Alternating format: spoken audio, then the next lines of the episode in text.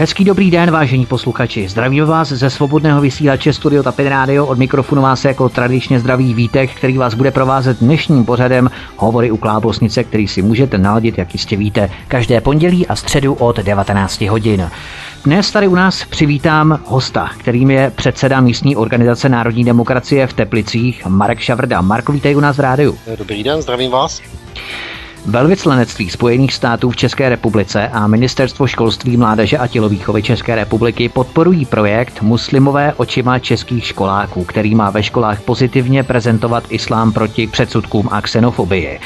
Stát zavadí výuku multikulturalismu a evropských hodnot na základních školách. Jedná se o projekt Edison, v rámci kterého nezisková společnost ASEC pod záštitou Ministerstva školství oslovuje ředitele jednotlivých mateřských, základních a středních škol a vyšších odborných škol s nabídkou multikulturního osvětového programu. Tento program Edison je podle dané neziskovky ASEC zaměřen na multikulturní výchovu mládeže a na budování vztahů s jinými rasami a etniky. Skupina údajných lektorů, převážně z muslimského světa nyní, přijela do ČR, kde tráví vždy jeden týden na jedné mateřské základní nebo střední škole. No a tady vedou diskuze s dětmi, hrají s nimi hry a tak dále a tím se snaží představit politickou, sociální, ekonomickou a hlavně kulturní stránku své země. V programu jsme uvedli slovo výbušné informace, což v tomto případě není tak zcela nadnesené, s cílem zvýšit motivaci vás posluchačů, aby se si nás naladili nebo poslechli. Ale výbušnost materiálu spočívá v tom, že projektu ASEC bylo uděleno povolení ministerstva vnitra po dohodě s ministerstvem zahraničních věcí už, a teď dobře poslouchejte, 14. února 1994. Následně 6. května 1994, tedy o tři měsíce později po udělení toho souhlasu ASECu, je u nás založeno Islámské centrum. V roce 1998 Mešita v Brně, no a začínají se rozjíždět další zdánlivě nesouvisející události. Takto hluboko sahá architektura budování multikulturalizace školství v České republice. No a úvodem, začátkem ještě připomeňme, že všechno, o čem se tu budeme s Markem bavit, máme zdokumentované, máme skeny originálních platných dokumentů opravňujících ISEC k působení v České republice a další záležitosti. No a nejen o tom se budeme s Markem v dnešním pořadu bavit. Tak, než se vydáme po stopách do hlubokých 90. let, zkusme se v té pouti historií a časem pozastavit v 70. letech minulého století, a to konkrétně u Andreje Babiše v místě Bratislava. Proč, to nám už Marek prozradí sám. Marku? Uh, Vítku, uh, pan Babiš, když něm budeme mluvit v souvislosti s ASECem, eh, tak v době, kdy studoval na vysoké škole v Bratislavě, což je eh, rok 74 až 78, eh, studoval tam zahraniční obchod, který absolvoval s červeným diplomem, tak zároveň v těchto letech byl prezidentem pobočky ASEC, kterou vedl na té vysoké škole.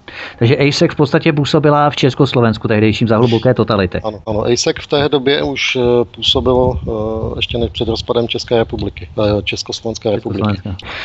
Tak to by bylo mimochodem k Andreji Babišovi, který na oko odsuzuje migrační vlnu, ale který v hluboké totalitě řídil v rámci eh, postu prezidenta pobočku ASECu v Bratislavě na Vysoké škole ekonomické. A pokud nevěříte, jednoduše věďte si jeho oficiální životopis, protože on se s tím vůbec netají. A budeme pak ještě věřit člověku, který figuroval na této pozici, až znovu začne vystupovat proti migrační krizi. To ponecháme na zvážení každého z vás.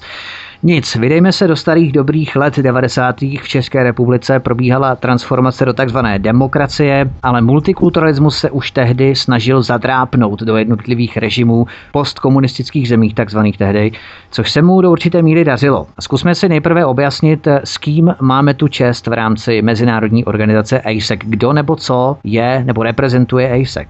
Vítko, ASEC se prezentuje jako studentská organizace, která přináší hmm, celý svět na pole České republiky, přibližuje vlastně stav kultury a nebo snaží se přiblížit kulturu jednotlivých odlišných zemí od nás jo, a přenáší to, nebo snaží se to přinést k nám do škol. A se, když se podíváte na jeho stránky na internetu, tak tam je několik záložek. Jsou tam záložky pro studenty, jsou tam záložky pro firmy, pro školy, dělá různé, já nevím, mně se, mně se příčí slovo říct infiltraci, jo, ale, ale, ale, ale, přijde, ale když, se, když se podíváte na ty, na, ty, na ty jednotlivé věci, jak to ASEC dělá, uh, tak prostě pod rouškou zpřístupnění multikulturalismu eh, a výuky multikulturalismu v České republice přiváží veškeré studenty, včetně studentů i muslimských, muslimského vyznání. Ano, samozřejmě evropská společnost vlivem eh, zůstajícího počtu teroristických útoků je vysoce citlivá na záležitosti týkající se muslimských otázek. K tomu se později dostaneme a pečlivě detailně to rozpracujeme. Takže se jedná o organizaci mezinárodního charakteru ASEC, řízenou studenty. Působí ve 112 zemích a regionech, zřídila celkem 2100 poboček a institucí, ve kterých združuje více než 85 tisíc studentů. Jaké si ASEC klade ambice nebo prioritní zájmy v rámci neziskových a vzdělávacích institucí po světě? Vítku, já bych tě ještě upřesnil. Ty jsi říkal, že ASEC je eh, studentská organizace. Já bych to na pravou míru bych to uvedl. On uvádí, že je mu studentská organizace. Mm. Co, do, co do pravdy, jestli opravdu to je pouze studentská organizace, hm, to je na zvážení. Jo? Protože eh, když se podíváte do světa, jak funguje ASEC, i v Německu s ním mají problém. Jo? Takže ne, neřekl bych, že to je pouze studentská, ale je to, je to, věc, je to věc názoru a dostupných informací o ASECu. Tak eh, když se tedy vydáme po stopách do minulosti, zastavíme se u roku 1994, respektive roku 1993 dokonce. Konkrétně u žádosti Mezinárodní asociace studentů ekonomie a řízení ASEC. Co stálo v tomto dokumentu, v této žádosti z roku 1993? Takže ASEC se uh, potřeboval posvětit, bych to řekl myslel, posvětit svou činnost v České republice, tak už v roce 93, respektive 92 podal žádost o povolení vyvíjet činnost v České republice prostřednictvím pobočky ASEC. Česká republika. Eh, takže eh, tento dokument jsem si eh, chtěl vyžádat na ministerstvu vnitra. Když jsem podal žádost, tak za několik dní mi bylo odpovězeno, když budu citovat k vaší žádosti ve zhora uvedené věci z hlediska dřívější působnosti ministerstva vnitra na úseku združovacího práva vykonávaného od 31.12.2013 o združování občanů ve, zdějších, ve znění pozdějších předpisů sdělujeme. Dne 1.1. nabyla 2014 nabyla účinnost nová právní ústava spolku obsažená v zákoně a tak dále. To není asi důležitý, ale tahle ta agenda kompletně tam byla předaná na soud, takže mi to nemůžou vydat. Jo. A ten svazek s názvem ASEC je veden u Městského soudu v Praze, pracoviště Sleská. Takže hmm. požádal jsem samozřejmě Městský soud v Praze z pracoviště Sleská o vydání dokumentu. Takže mi eh, ty mi odpověděli, že ten dokument, eh, kterým vlastně ministerstvo vnitra posvětilo práci ASECu v České republice, pod, eh, že si je vedený pod číslem jednacím VS lomeno 1 pomlčka 2173 z roku 93 ze dne 14. února. Sice vlastní, má ho, má ho uložený, ale předmětné rozhodnutí je neveřejné a rejstříkový soud ho nemůže poskytnout pouze jako důkazní materiál pro soudní řízení nebo na žádost policie České republiky, což je je velice divné, protože eh, ASEC eh, je vlastně organizace, která se angažuje hlavně u dětí našich studentů a veškeré dokumenty, veškeré povolení by měly být veřejný. Ano. Z jakého důvodu to, mi soud odpověď, že to je neveřejné, nevím. No, nicméně k dokumentu jsem se dostal. My jsme se k tomu dokumentu přece jenom dostali. O povolení tedy finálně rozhodla doktorka Daria Benešová, tehdejší ředitelka správního odboru ministerstva vnitra. A stalo se tak 14. února 1994, že? Ano, 14. února 1994 bylo, bylo vydáno uh, rozhodnutí já ho můžu citovat. Ministerstvo vnitra rozhodlo na základě žádosti Mezinárodní organizace Asociace studentů ekonomie a řízení ASEC o povolení vyvíjet činnost České republice prostřednictvím pobočky s názvem ASEC Česká republika po dohodě s Ministerstvem zahraničních věcí, což je taky zajímavé, na 14. února takto. Podle ustanovení paragraf 3 a tak dále o podmínkách činnosti organizací s mezinárodním prvkem v ČSFR se povoluje Mezinárodní eh, asociaci studentů a ekonomie a řízení ASEC vyvíjet činnost v České republice prostřednictvím pobočky ASEC Česká republika. Činnost pobočky Česká republika se řídí její ústavou. Myslím, že je tady myšleno ústavou České republiky, kterou tvoří přílohu tohoto rozhodnutí. Bohužel přílohu se mi nepodařilo už získat. Pobočka Aha. ASEC Česká republika je povinna oznamovat ministerstvu vnitra svou adresu a změnu svých stanov. E, pak je tady ještě odůvodnění. Ministerstvo vnitra obdrželo žádost e, minister, na Mezinárodní asociaci studentů a ekonomie a řízení ASEC o povolení vyvíjet činnost v České republice prostřednictvím pobočky ASEC Česká republika. V rámci správního řízení byla žádost, žádost projednána s Ministerstvem zahraničních věcí. S ohledem na dosažení zákonem požadované hodnoty, dohody, pardon, bylo rozhodnuto způsobem uvedeným ve výroku tohoto rozhodnutí. Pokud bude pobočka ASEC Česká republika vykonávat činnost, v nímž potřeba dle právního řádu České republiky zvláštního povolení, je povinna si toto povolení opatřit. Ve vlastním zájmu oznamuje ministerstvo vnitra údaje o tom, kdo je oprávněn jednat jejím jménem. A pak je tady poučení, to už není důležité. Ano, to znamená, že tohle je dokument eh, svědčící o tom, že ASEC začal vyvíjet svou činnost v rámci povolení získaného ministerstvem vnitra po dohodě s ministerstvem zahraničních věcí už v roce 1994, přátelé. To k těmto historickým souvislostem, abychom si ozřejmili i eh, další souvislosti, protože je to přece jenom před eh, více než 20 lety. Máme rok 2017, to znamená před hm, 23 lety, rychle počítal. Tak tehdy v roce 1994 byl ministrem vnitra Jan Ruml. Od 2. července 1992 do 4. července 1996 a Jan Ruml byl tedy ministr vnitra, jak jsme si řekli, byl později také i senátor a místo předseda senátu, člen postupně čtyř politických stran, z toho jedné byl předsedou. A 28. listopadu 1997, to si všichni vzpomínáme na průběh legendárního takzvaného Sarajevského atentátu na tiskovce svolané místo předsedy Ivanem Pilipem a Janem Rumlem, kteří vyzvali Václava Klauze k odstoupení. Potom eh, další Jan Ruml se vyskytl, jenom vezmeme takové ty zásadní okamžiky, na které si vzpomeneme a vybavíme si je. Jan Ruml přenocoval ve spacáku s reportéry České televize na Velíně v době krize České televize na konci roku 2000. To je taky docela zásadní, podstatná událost, kam ho můžeme zařadit. A pokud se tedy přiblížíme k době takřka současné, jistě si všichni velmi dobře vzpomínáme na show Jana Krause, na televizi Prima, která měla běžet ve středu večer 26. října minulý rok 2016. To byla ta neodvysílaná show kolem Jiřího Bredyho a ministra kultury Daniela Germána. Pardon, Hermana. To byla ta koordinovaná spravodajská hra, která byla rozehraná kolem prezidenta Zemana. Všichni si to vybavujeme. A v té show Jana Krause měl vystoupit kromě jiných i Jan Ruml spolu s dalšími havlisty, jako Michal Kocáb, Michal Žantovský nebo Táňa Fischerová a tak dále.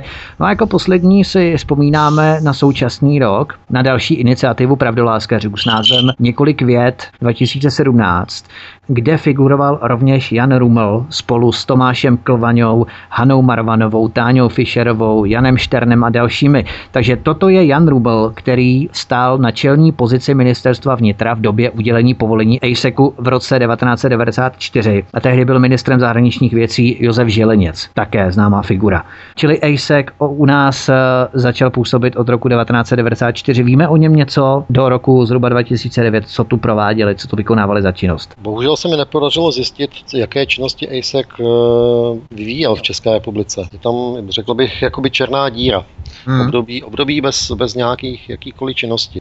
Takže to byl tedy 14. únor 1994, přátelé, ano. zapamatujme si toto datum. To je velice zásadní pro působení ASECu v České republice. O tom mnozí z nás jistě nevěděli, protože o ASECu se začalo mediálně hovořit až v roce 2017 na základě toho projektu Edison, o kterém také nikdo nevěděl, že jste působil od roku 2009 10. A o pouhé tři měsíce později tedy, abychom si uvědomili tu časovou souslednost, konkrétně 6. května 1994 vniká v České republice Islámské centrum, No ale také postupně vznikají kromě Islámského centra i Islámská nadace v Praze, Islámská nadace v Brně, Ústředí muslimských obcí České republiky a Svaz muslimských studentů.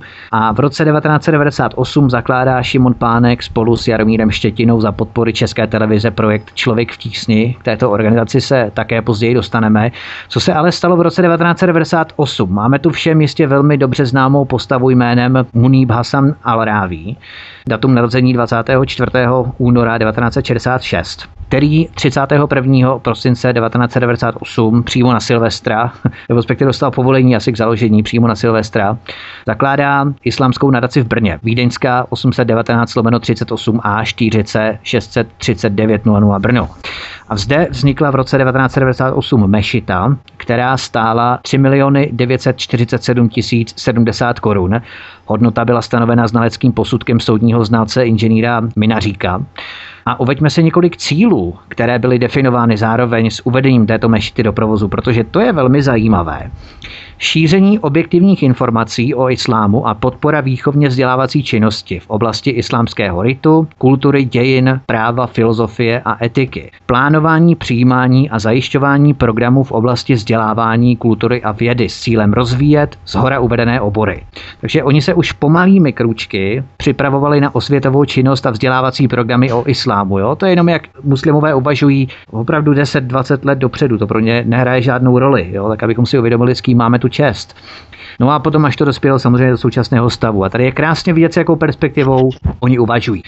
No a 7. května 1999, tedy o rok později, byla otevřena největší pražská mešita na adrese Mlacká 1491 Kie 198 00 Praha 14. Mohli bychom tu zmínit vznik mešity v Hradci Králové na ulici Drahoňovského za několik let, eh, která stála mimochodem 10 milionů korun se špičkovým kamerovým systémem v okolí a tak dále. Evidentně se ničeho bojí ale to bychom příliš rozmělňovali. Pojďme dále. Ovšem, než se dostaneme k dalšímu dokumentu, zkusme si něco povědět o projektu Edison, čistě technicky. Jaká je vize projektu? Jaký si klade cíl? Jednoduše, co obnáší ten projekt Edison? Většina posluchačů má o projektu velké povědomí, ale abychom se všichni ocitli takzvaně na stejné startovací pozici nebo čáře, tak eh, co to je projekt Edison? Projekt Edison, eh, tak jak je eh, ve vládě nebo vládou posvěcený dokument, ten uvádí, že Edison je multikulturní projekt, který poskytuje mládeži a dětem v České republice prostor a motivaci k přemýšlení o budoucích možnostech, založených na poznání lidí z různých kultur, jejich chování, případně vytváří zázemí pro takovéto prostředí. Eh, vize projektu je taková, že by měla být tolerance a příznivé společenské soužití české společnosti s různými kulturami a národy a, na tom, a to na základě jejich porozumění a omezení předsudků a stereotypů. Cílem projektu by mělo být dát příležitost české mládeži a dětem přemýšlet o budoucích možnostech a motivovat je k uskutečnění svých plánů. Já se omlouvám, já cituji přímo eh, z projektu věty, eh, Jasně. Jo, protože to je důležité, co tady je napsáno. Prostřednictvím uh-huh. poznání lidí různých kultur a jejich chování a jinému pohledu na svět pak mladí mohou přispět k řešení aktuálních problémů. Mm, nicméně eh, tento projekt svými slovy se snaží vlastně přinést eh, poznání jiných kultur eh, mládeži, respektive našim, našim dětem. Eh, cílem, cílem, jak tady je napsáno, je odstranit omezení předsudků a stereotypů, xenofobie, rasismu, se to je totiž uvedeno dále v tom projektu. Jo. Celý je to takový hm, postavený na tom, aby na tom, na té hezké stránce těch ostatních kultur. V podstatě ten projekt staví na tom, že pozitivně vykreslí ostatní kultury s tím, že bude zamlčovat negativní věci. Ano, abych to zkrátil, ano, v rámci tohoto projektu jsou představeny eh, pouze ty hezké stránky těch ostatních kultur. A ty, a ty ostatní, eh, co se týká třeba islámu, tak eh, kamenování, tělesní tresty, oddělování končetin, to jsou taky, nebo části končetin jako trest, to se tam vůbec, vůbec se tam ne, nezmiňuje v tom ano, projektu. Odborně znaná dekapitace mimochodem. To je hlava, no, zrovna třeba hlava. Já myslel třeba ruce, tam třeba v rámci trestu za krádež je useknutí ruky, jo, tak... Hmm. Ale oni argumentují s tím, že eh, tento trest se udílí pouze v zemích, které jsou teokratické a velmi ultrakonzervativní, typu Saudská Arábie a třeba v Maroku, anebo v nějakých pokrokovějších, liberálnějších zemích, které si prošly určitou fází reformy, tak eh, to se neděje. Tak tímto oni argumentují právě. Proč si vybírat jako příklad pouze Saudskou Arábii, když v jiných muslimských zemích se to třeba neděje, tak v takovéto míře? máte, máš pravdu, v jiných zemích se to takhle neděje, nebo neděje se to, děje se to v omezené míře, ale ta část, nebo ta vize, nebo ti ty lidi, kteří vyznávají islám a právo šaria, kteří se dostávají do České republiky, když odbočím trošku od projektu, tak to jsou hmm. lidi, kteří jsou ortodoxní vyznavači islámu. Jo? To, nebo já, islám je jeden, jo? islám se nedá rozdělit na mírnej a, a nebo nemírnej, no, ortodoxní, nebo to, ale prostě jde o to, jak ty lidi ten islám uznávají, jak, jak žijou vedle islámu. No, možná bych to rozdělil na islám v pasivním a v aktivním režimu. V pasivním režimu je, ano, je člověk, ano. který se zdá být domestikovaným po evropštěným. Tak, ano, ano. A aktivní režim je potom, když se takzvaně probudí a začne aláhovat a mlátit hlavou o zem. Jo. Ano. A to se stává v podstatě u dalších generací, které vyrůstají tady na západě. To je prostě chronicky, pořád opakujeme to tež. A ty, kdo to chtějí slyšet, tak to slyší. Ty, kteří to slyšet nechtějí, tak to neslyší. Ale vrátíme se k Arizonu. Ten projekt Arizon nevznikl jenom tak, ale každé písmeno má svůj význam. E je education, vzdělání, D je drive, nadšení, motivace, E internationality je mezinárodní rozměr nebo rozsah, S students, čili studenti, O opportunity, čili příležitost, N network, čili síť. To je v podstatě základní myšlenka, od které se pak odvíjejí další cíle, které jsme zmínili. Kontakty s cizinci by neměly být nic špatného, ale proč se zvedl takový negativní odpor české veřejnosti a hlavně rodičů k tomuto projektu, si povíme o něco později. Nicméně ještě je důležité, že ten projekt Edison se dělí na dvě odnože. Edison Little a Edison School. Zkus nás, Marku, obeznámit, o co se jedná. Eh, Edison eh, Little, eh, ten je vlastně určený pro mateřské školy. Tam se provádí seznámení těch dětí s lektorem nebo lektory, většinou tam chodí jeden, dva, kteří hrajou s těmi dětmi uh, různé hry uh, a vlastně už v těchto období, kdy to malinký dítě si ještě neudělá svůj názor, nebo, není, nebo vytváří si teprve své názory, abych to takhle, a přijímá nějaký určitý hmm. uh, věci do podvědomí, tak v, tuhletu, v tomhle okamžik tam přijdou... Už ho indoktrinovat. Prostě. Už ho indoktrinovat, ano. Aby mu zasadili do, do hlavy nebo do myšlení to semínko, že to není tak špatný, jak by mohlo různě slyšet a nebo jak by, jak by to mohlo být někdy jinde předkládáno. Hmm. V pozdějším věku to samozřejmě znamená, eh, jak bych to řekl, takový ochočení toho člověka v rámci, v rámci přijetí nějaké jiné víry nebo jiného hmm. způsobu myšlení, než jaký tady momentálně zatím ještě máme. To znamená, ten formativní věk eh, tvoří útlé dětství do pěti let, je ten nejzaší termín, kdy to dítě indoktrinovat takovým způsobem, aby to přijalo za své a nehodnotilo to nějakými racionálními kritérii, hodnotícími a tak dále.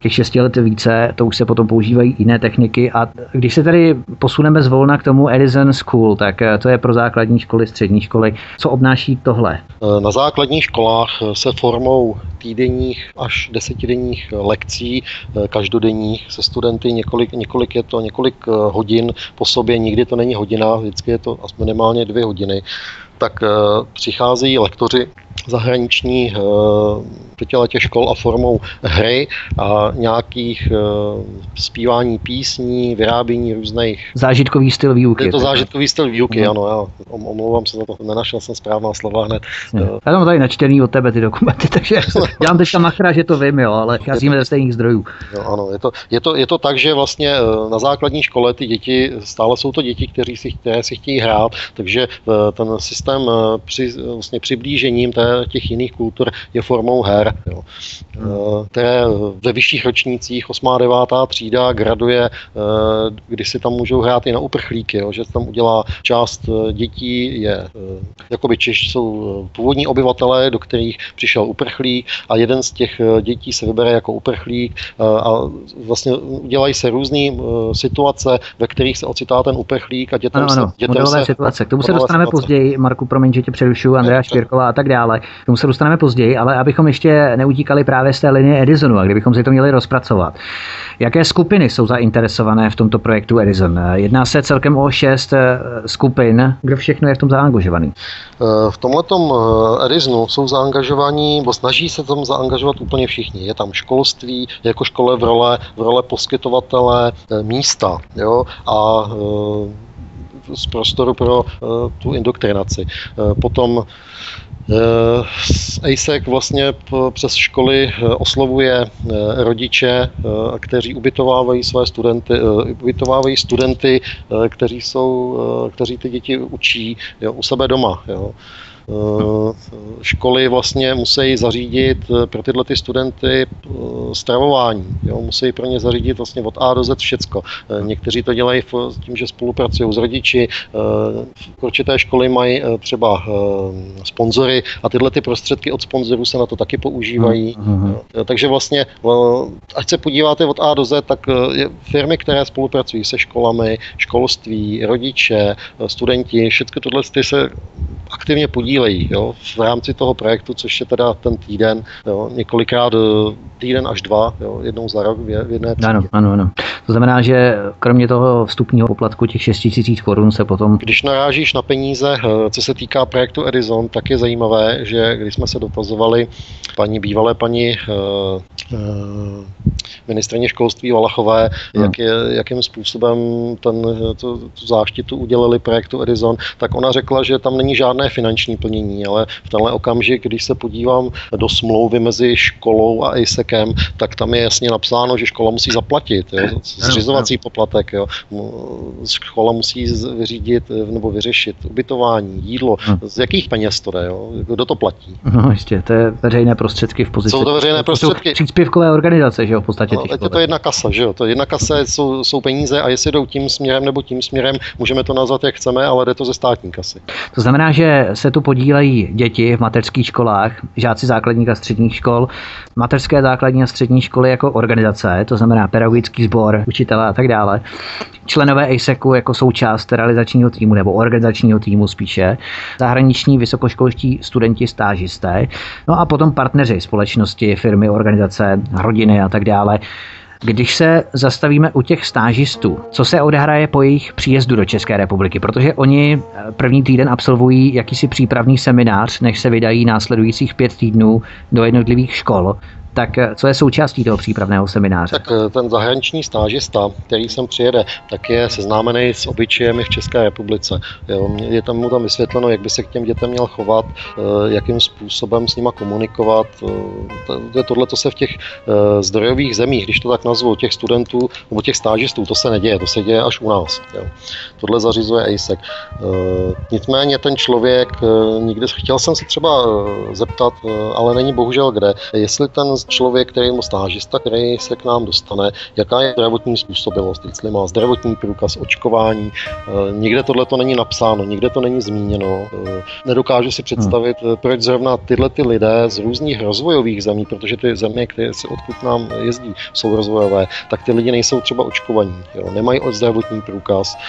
Stav jejich vlastně úrovně komunikace v angličtině je taky mizerný. Když se podíváte, když to řeknu takhle hloupě, Eh, když se podíváte na různé mm, záznamy, co jsou na internetu eh, z těchto a fotky, tak eh, ty lidi vlastně dělají i chyby. Jo, jednak chyby a jednak je to příšerná výslovnost. Já jsem se právě byl s Hinkem Charouzem, který mi řekl, že jedna dívka z Gany, která byla v, na Hejráku, na Hejrovského 32 tady v Brně, tak když slyšel úroveň její angličtiny, protože on se pohybuje třeba v Americe a tak dále, to znamená, že zná tu angličtinu, je schopen se rozumět a poměrně slušně, a on právě říkal, že to byla naprosto otřesná angličtina, že jí nebylo rozumět ani nejenom tedy co se týče gramatických chyb nebo slovní zásoby, ale hlavně co se týče výslovnosti. A tímto oni udůvodňují ten ASEC a Edison hlavně, že si děti a studenti zlepší úroveň angličtiny. To je jeden důvod, nebo respektive podstatný důvod, který mi uvedlo ministerstvo školství, z jakého důvodu udělalo nebo udělalo záštitu projektu Edison. Tak eh, tam nejsou vůbec zmíněné i ostatní věci. Je tam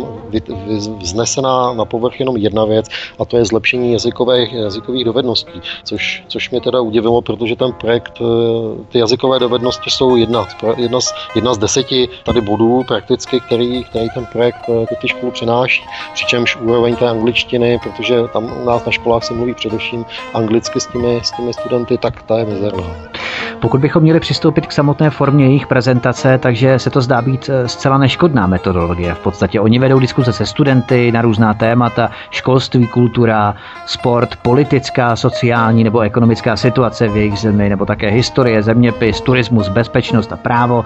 Hrají hry, vaří národní pokrmy. Člověk by mohl říci, že je to skutečně oživení výuky poznávání cizích kultur, tedy rodiče, kteří se obeznámí s tímto projektem Edison School, mohou mít celkem oprávněně pocit, že je to podnětné pro jejich děti. Jak bys jim tento mýtus vyvrátil nějakým způsobem ve zkratce? My už jsme to tady probrali samozřejmě my dva a posluchači, nebo většina posluchačů, kteří nás poslouchají, tak samozřejmě vědí, co je Edison zač a co je ASEC zač, ale pokud bychom se setkali s někým, kdo nepřišel do styku s naší argumentací a s naším výkladem, který v podstatě vedeme v rámci boje proti těmto multikulturním osvětovým programům, tak jak bychom ty rodiče měli přesvědčit o tom, že skutečně se jedná o rozvratnou činnost, pokud bychom měli používat terminologii tajných služeb, infiltraci, a že se jedná skutečně o indoktrinaci dětí věcmi týkajících se multikulturalismu.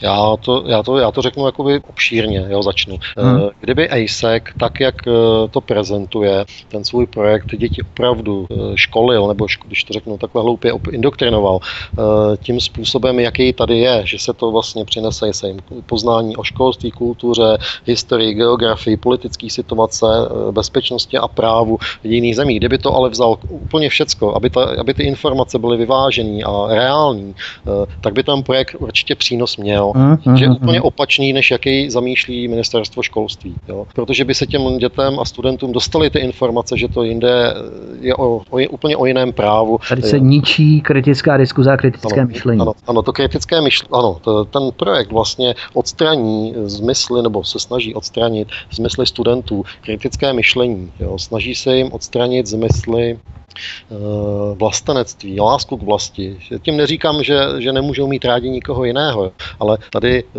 po x století budujeme český národ, eh, nějakým způsobem jsme se dostali na, do mírové části žití, jo, bez válek. Když to řeknu, je to tady tak, pro ostatní národy by to tady bylo v pohodě. Je tady dobrá sociální situace, je zdravotnictví na dobré úrovni, ale tohle to všecko má nějaký vývoj. Jo? A bylo to vývoj tím, že naši otcové a dědové kteří byli vlastenci, tak vybudovali tenhle národ. A e, tohleto vlastenectví se momentálně v rámci třeba i tohohle projektu, těch projektů je samozřejmě víc, e, tak se vlastně těm lidem nebo těm dětem e, demontuje zmyšlení. Jo. Změkčí se jim ten náhled na ty různé jiné kultury, které nejsou slučit, nebo jiné, jedna kultura, jo, která není slučitelná s naším způsobem života. Pořád tady poukazujeme na islám, ale v podstatě islám se nesnese se samotným islámem. Máme šíty, sunity, ano. salafisty, další skupiny islámistů, kteří se nesnesou sami mezi sebou, jak se potom mají snášet s ostatními civilizačními okruhy. Já když to řeknu eh, svými slovy, tak eh, až se podíváte do světa, eh, tak všude tam, kde začal působit islám, tak došlo k rozvratu země, k válce krve prolití, zabíjení. Všude. Ať se podívá, je to, je to úplně všude. Jo, prostě. Tam, kde islám není nebo ne, nepraktikuje se, tak tam ty ostatní kultury, ty jsou, bych to tak řekl, kompatibilní. Ty lidi spolu můžou vycházet. Jo.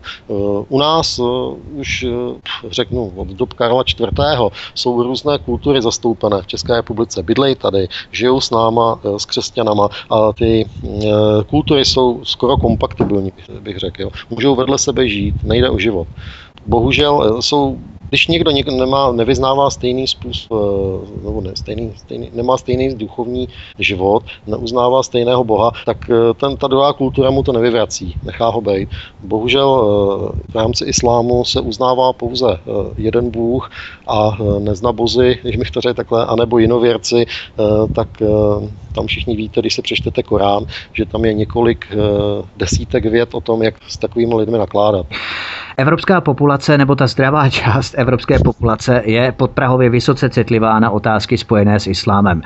Co může takový muslimský stážista, a to se dostáváme právě k tomu základu projektu Edison, společnosti nebo organizace ASEC, co může takový muslimský stážista vykládat o politické situaci, třeba v Turecku, totéž v rámci historie, kdy je v Turecku zakázáno pozitivně hovořit o Kurdech nebo o arménské genocidě. Teď tam zatkli Miroslava Farkase a Marketu Všelichovou, že jo? respektive zatkli a uvěznili na 6 let a 3 měsíce. Co nějaký turecký stážista nám bude vykládat o Turecku, o nějakém spravedlivém systému? To je nepředstavitelné. Nebo co může Egyptian vyprávět o bezpečnosti a právu v Egyptě, když se ho děti, studenti zeptají na turistky v Hurgádě, které byly upodány a další teroristické útoky. Tady spočívá právě to obrovské nebezpečí pozitivního líčení určitých kultur emoční asociační linkou dětí. To je přesně to ovlivňování, o kterém se tady bavíme a to bychom těm rodičům měli neustále vysvětlovat. Ano, ta multikulturní výchova, která zde probíhá, je nevyvážená.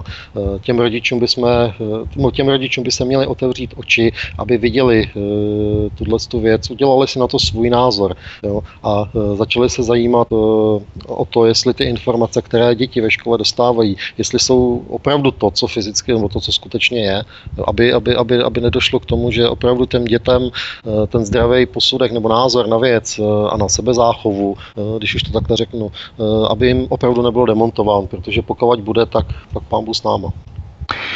Když jsme se tu bavili a načli jsme tu prezentaci nebo formy prezentací hmm. těch stážistů zahraničních v rámci Edisonu projektu ISEC, Máme tu třeba národní tance nebo společný zpěv národních písní. Už si dokážu představit zpěv nějaké pentatonické tonality, nějaké čínské lidové písně.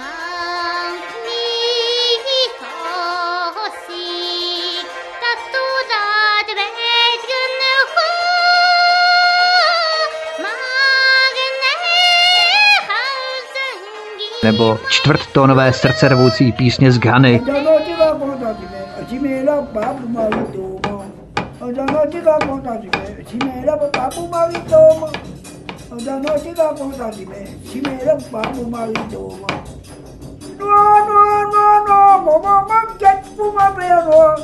Jimmy, mi vinto, dia mamma, che Dio, come bene tak to určitě děti natchne a určitě to uhrane. To je taková docela zajímavá věc, ale ještě mě zaujal takový souhrný kvíz na poslední den, za jehož správné vyplnění jsou žáci ohodnoceni známkou nebo nějakou cenou, anebo mít možnost určení takzvaného buddyho, rádce nebo pomocníka z řad studentů, který se stane pravou rukou toho stážisty. Takže těmito a mnoha dalšími způsoby se motivují studenti k podprahové multikulturalizaci. V rámci, v rámci her eh, těm studentům je říkáno, jak je to vše všecko pěkný. Učí se psát svoje jméno v cizím jazyce, mm. učí, se, učí se vyslovovat svoje jméno v cizím jazyce. Eh, v rámci eh, vlastně výuky hrou se učí psát uh, arab. Víte, co je zajímavé? V Oni se učí psát jenom arabsky. Já jsem nevěděl, že by se učili někde, někde psát jiným způsobem. Oni učí ty arabské znaky. To je zajímavé, ano. ano. Zajímavé. To je jako, jako hmm.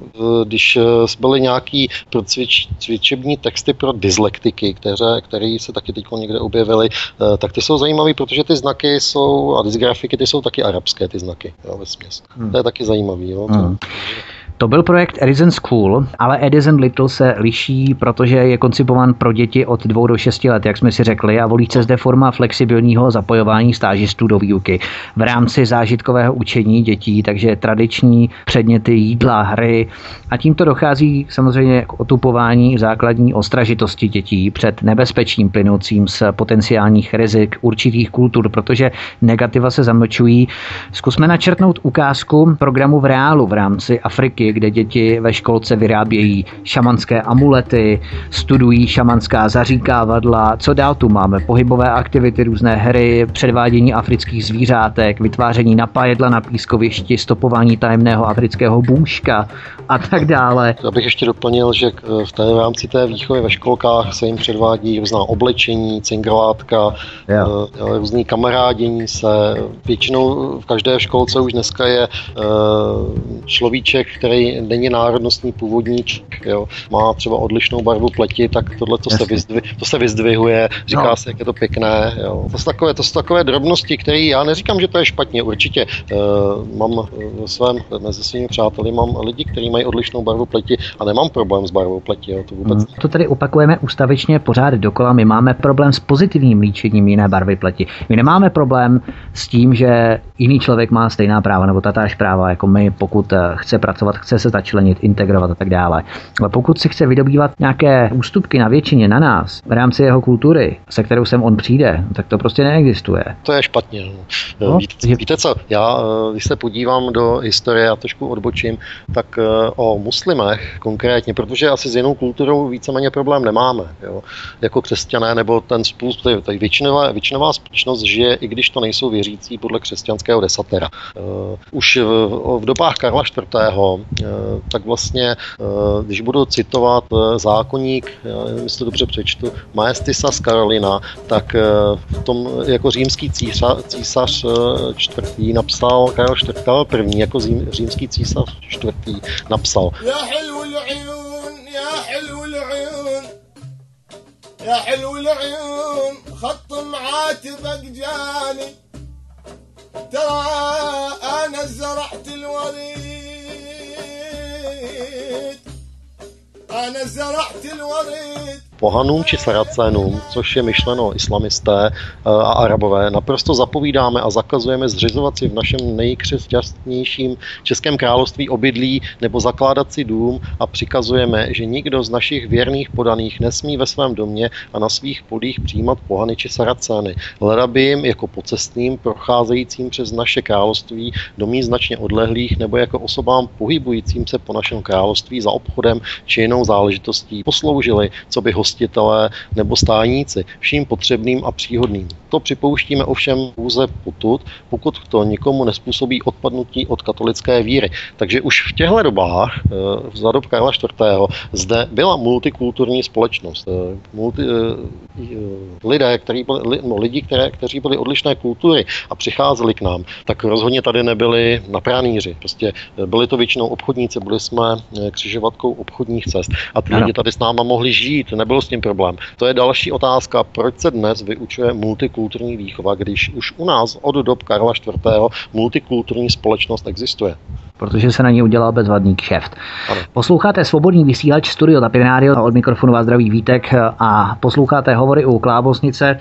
Jejímž hostem je předseda místní organizace Národní demokracie v Teplicích Marek Šavrda. My si zahrajeme písničku a po písničce přistoupíme k dalším dokumentům. Máme tu totiž dokument, který zaštiťuje projekt Edison přímo Ministerstvo školství, mládeže a tělovýchovy z roku 2012. Ta žádost byla podaná v roce 2012. Tady vidíme ty souvislosti, kdy se o Edisonu a o ESECu začalo mediálně hovořit až v tomto roce 2017, ale Edison začal už od roku 2010 a potom oficiálně, formálně pod záštitou Ministerstva školství, mládeže a tělovýchovy už od roku 2013. O tom všem si povíme po písničce. Jsou to velice velice výbušná data a informace, takže zůstaňte s námi, po písničce jsme tu zpátky. Hezký večer. Tak eh, máme po písničce, takže se vracíme opět zpátky. Posloucháte svobodný vysílač, zdraví vás Vítek ze studia Tapin Radio, posloucháte cyklus pořadu Hovory u Klábosnice, který si můžete naladit každé pondělí a středu od 19 hodin. A dnešním hostem je stále předseda místní organizace Národní demokracie v Teplicích Marek Šavrda. Marku, víte ještě jednou u nás.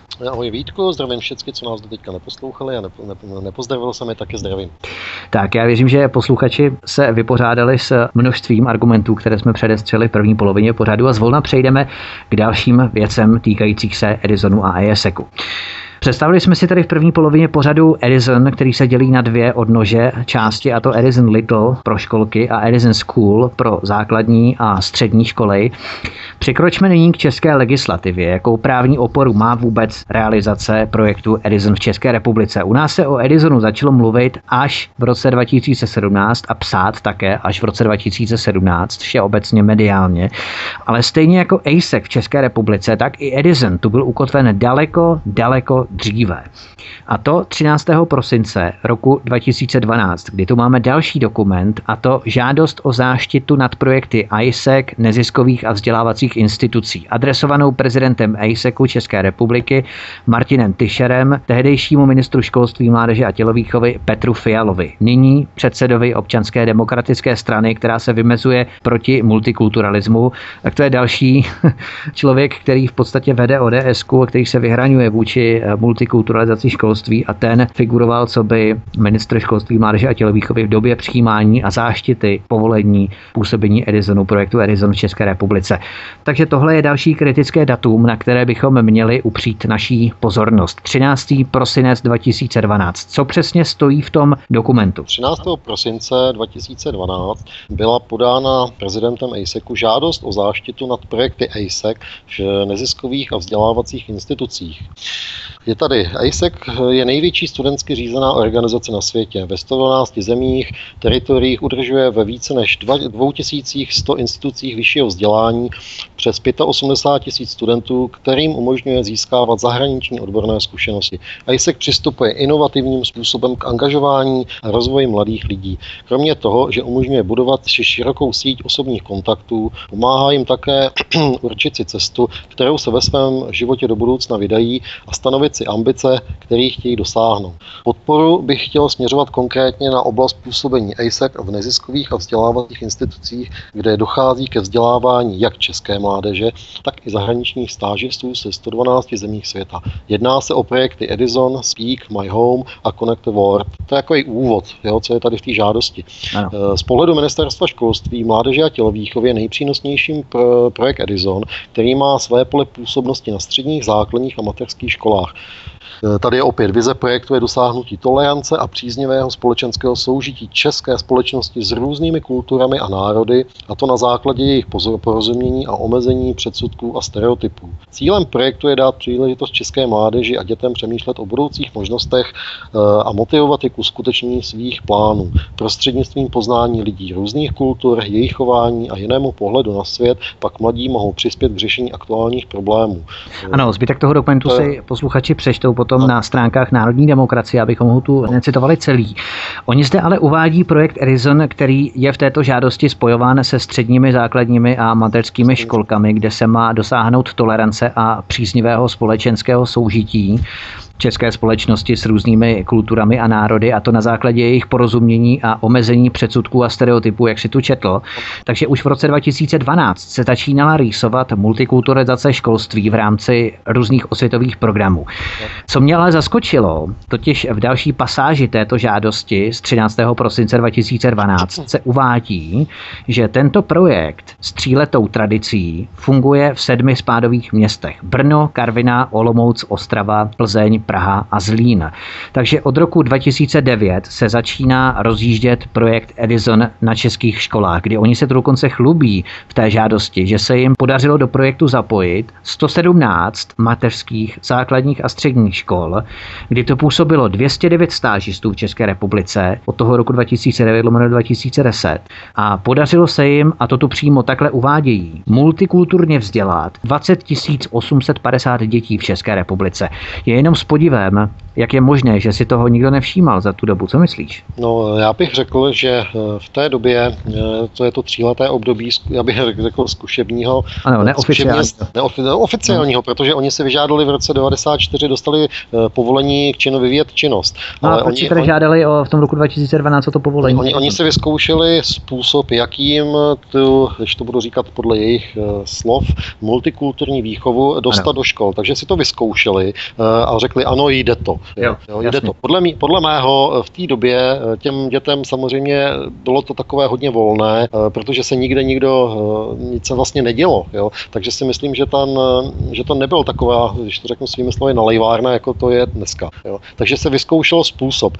Pokud, potom, pokud hmm. vyzkoušeli způsob, zjistili, že to takhle je to funkční, tak v daný okamžik potřebovali další dokument nebo další požehnání od vlády České republiky, aby tenhle ten projekt Edison mohli eh, na základě toho dokumentu, ty, ty udělení záštity, eh, prezentovat eh, lepším způsobem, což mají i na svých stránkách, a vlastně rozšířit do, do daleko většího počtu škol. To je můj názor. Jo. To byl ten získání záštity od české vlády, přestože už měli posvěcenou svou činnost z mhm. ministerstva vnitra, to byl pouze důvod k tomu, nebo další nástroj pro přesvědčení ředitelů a učitelů základních ano. škol a středních škol, aby ten projekt byl přijat a vlastně byl implementován do uh, učební, uh, vlastně v hlavním učebním čase. Jo. Tento projekt uh, v těch školách probíhá v hlavním vyučovacím čase. To není, a je povinný. Jo. Neexistuje, že by se někdo z toho projektu odhlásil, nebo do nedávna to neexistovalo, dokud pan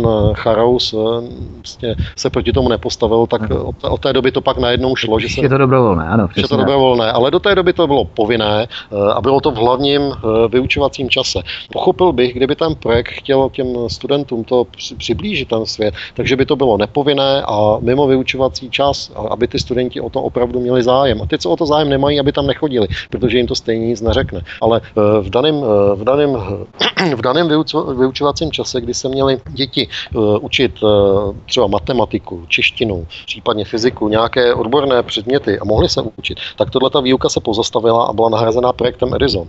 Což, což je s podívem, pokud se zase vrátím k tomu, že multikulturní společnost eh, v, naší, v našich zemích a v Evropě už je od dob Karla IV., tak proč jaký kdo má zájem na tom eh, tuhle tu multikulturu eh, vyučovat, jo? když už stejně v té společnosti žijeme x století. Jo? To, není, to není záležitost 20 let. Zase je na tom postavený a vybudovaný vysoký velký kšeft.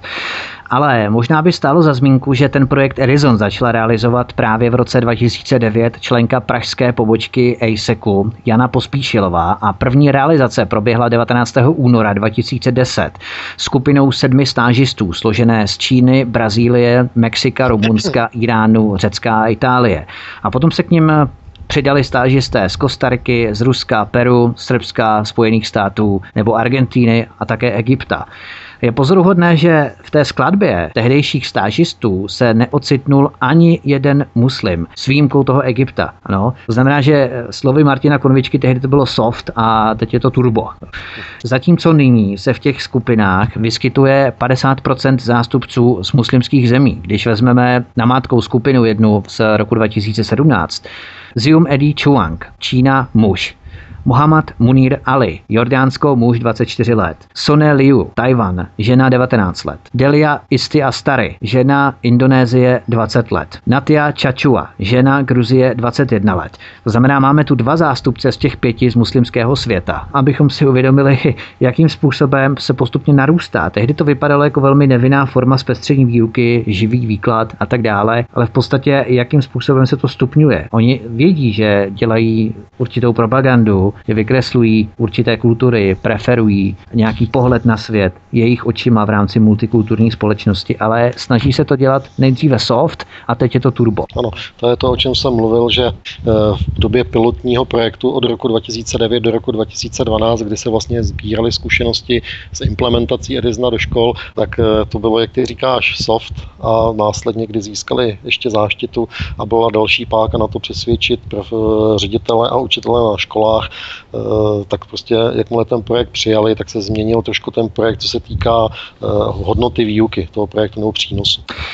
Ještě chvilku se trváme u té žádosti o záštitu nad projektem Edison ze 13. prosince 2012, protože to je kritické, tak v další pasáži tu uvádí, cituji, díky němu se děti učí o ostatních kulturách, národech, zvicích, začínají si uvědomovat společné rysy a charakteristiky, zároveň nacházejí, a dávajte pozor, zároveň nacházejí zalíbení ve vzájemné rozdílnosti.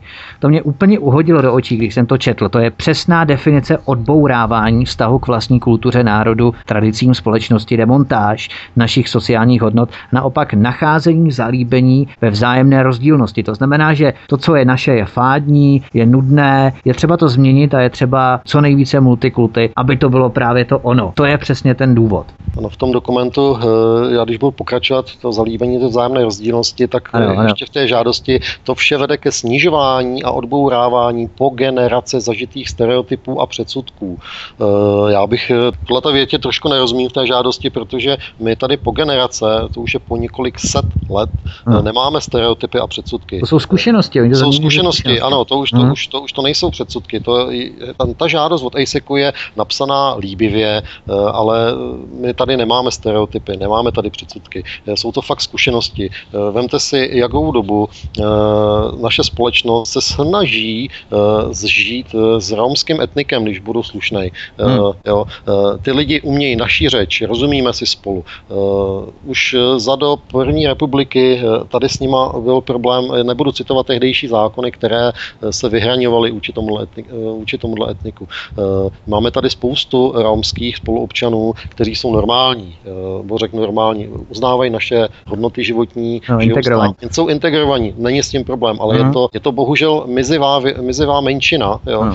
v té většině. A to si vemte, že tě, ti lidé tady s náma žijí x desítek let, když vemu naší generaci eh, a generaci mého, eh, mých předků, tak dobře, tak tady žijeme, žijeme 50 let spolu a 50, za 50 let se pouze mizivá menšina těch hmm. lidí dokázala integrovat. A, a dokonce jsem... počet oblastí, kde začínají mít lidé problémy s tmou, se stále zvyšuje. Ano, eh, to ne, to ne, ne já, já ještě nastíním jednu věc k tomu. Teď si vemte, že spousta těch Romů, kteří se odstěhovali za lepším do Anglie, kde jim teď utnuli sociální sociální dávky, tak se nám sem vrátí. Jo. A tyhle ty lidi nechtějí s náma pracovat, nechtějí tady s náma uh, fungovat uh, na dobré míře. Oni tam přišli hmm. a vysávali sociální systém, teď přijdou k nám. A to jsou lidé, se kterými se umíme domluvit, umí naši řeč, hmm. kdy si tady i bydleli. A stejně, stejně po, po, po, x let, no, po x desetiletí se nedokázali integrovat. A s jejich kulturou se ale zase podoteknu, s jejich kulturou se dá žít.